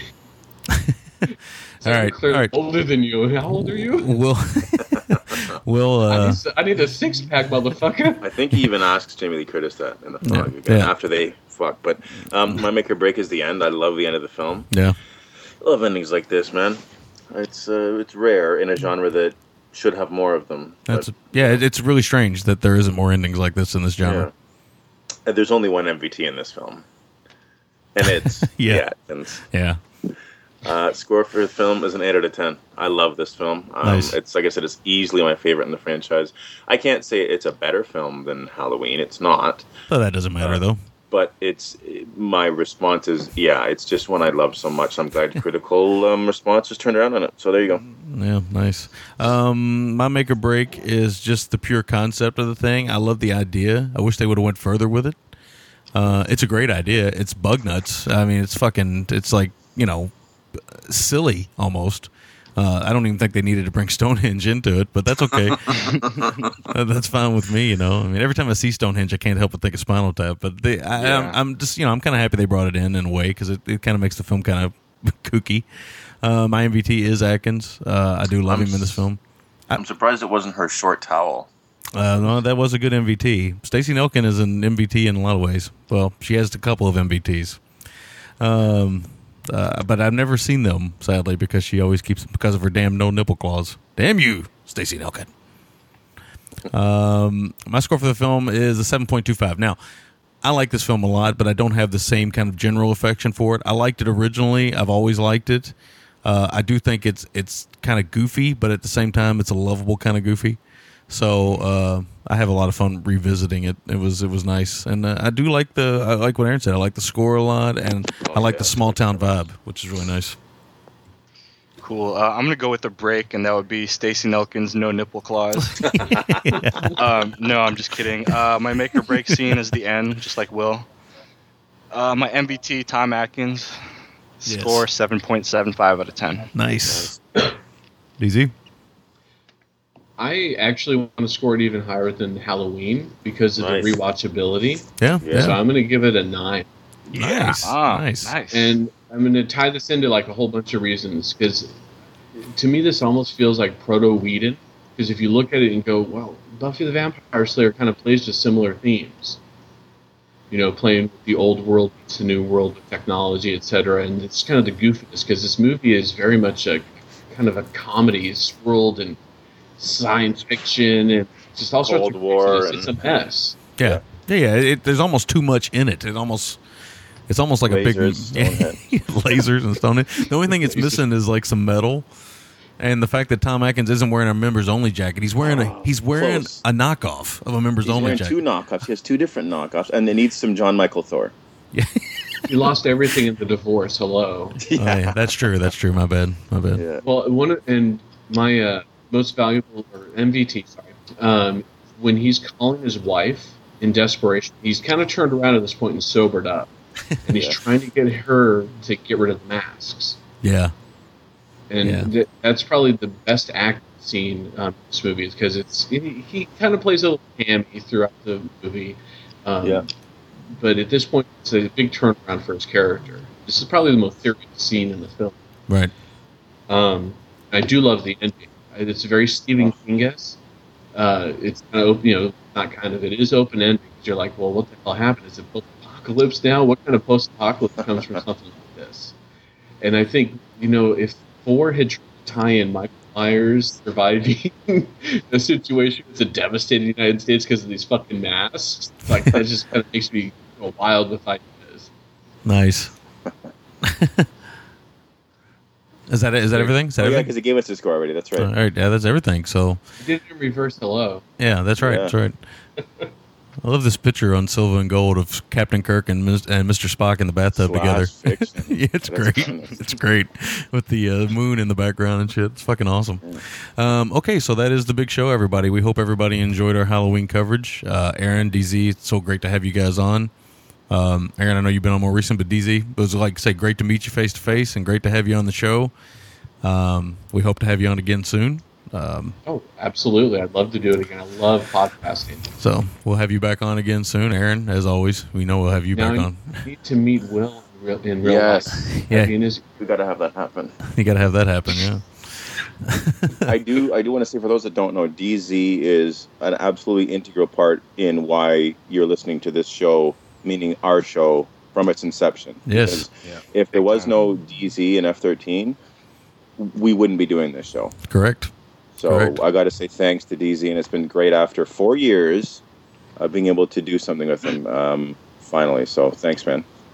oh, th- thank you. it's been a long time coming. We've been talking about doing something forever. Well, we got a, a good one that we're going to do with him that we're going to keep under wraps of a very loved '80s franchise. Yes, yes. A couple people know about it. A couple people know about it, but yeah, but we we It have will be promised. fun. Yeah, that will be fun. Let's just say it involves a jade choker. Yeah. And No members only, Jack. A lot I don't know about that. There might be one in. There might be one in that series. There might be one. Wait, I think that series is dong free too. All right. We need But- more tongue. More dong. All right. oh Jesus! I had a joke right there, but I didn't. I didn't take it because it Can't was. escape your mouth. Yeah. Well, it wanted to, but I'm holding on to it. All right, so that is the big show. Uh, yeah, we normally go through our pleasant. we normally go through our pleasantries and stuff, but we don't have time this morning. Uh, we're running way late. Uh, we hope you guys enjoyed the show. Um, next week we'll be doing our BoulevardMovies.com show with uh, Will's pick, which is uh, Walker. Alex Alex Cox's Walker. Yeah, speaking of Dick, Alex Cox. Yeah. Uh, but yeah, we'll be doing Alex Cox Walker, uh, Cox's Walker. Jesus, Dick Warlock. Dick Warlock's. Well, uh, Um, wouldn't it be awesome if his last name was Locks, Dick Warlocks, like L O X? I don't know why I'm thinking. I'm I'm really tired. Um, Dick but Dorlocks. So, Dick yeah, Dick locking Dorlocks. picking That's the best skill you can teach your cock. All right. Dick Dick. Jaw, my name is Dick Jawlock. Jesus, that's Uh, been my Call name. me Pussy Kill. But uh, as we always do when we sign off, I will say adios.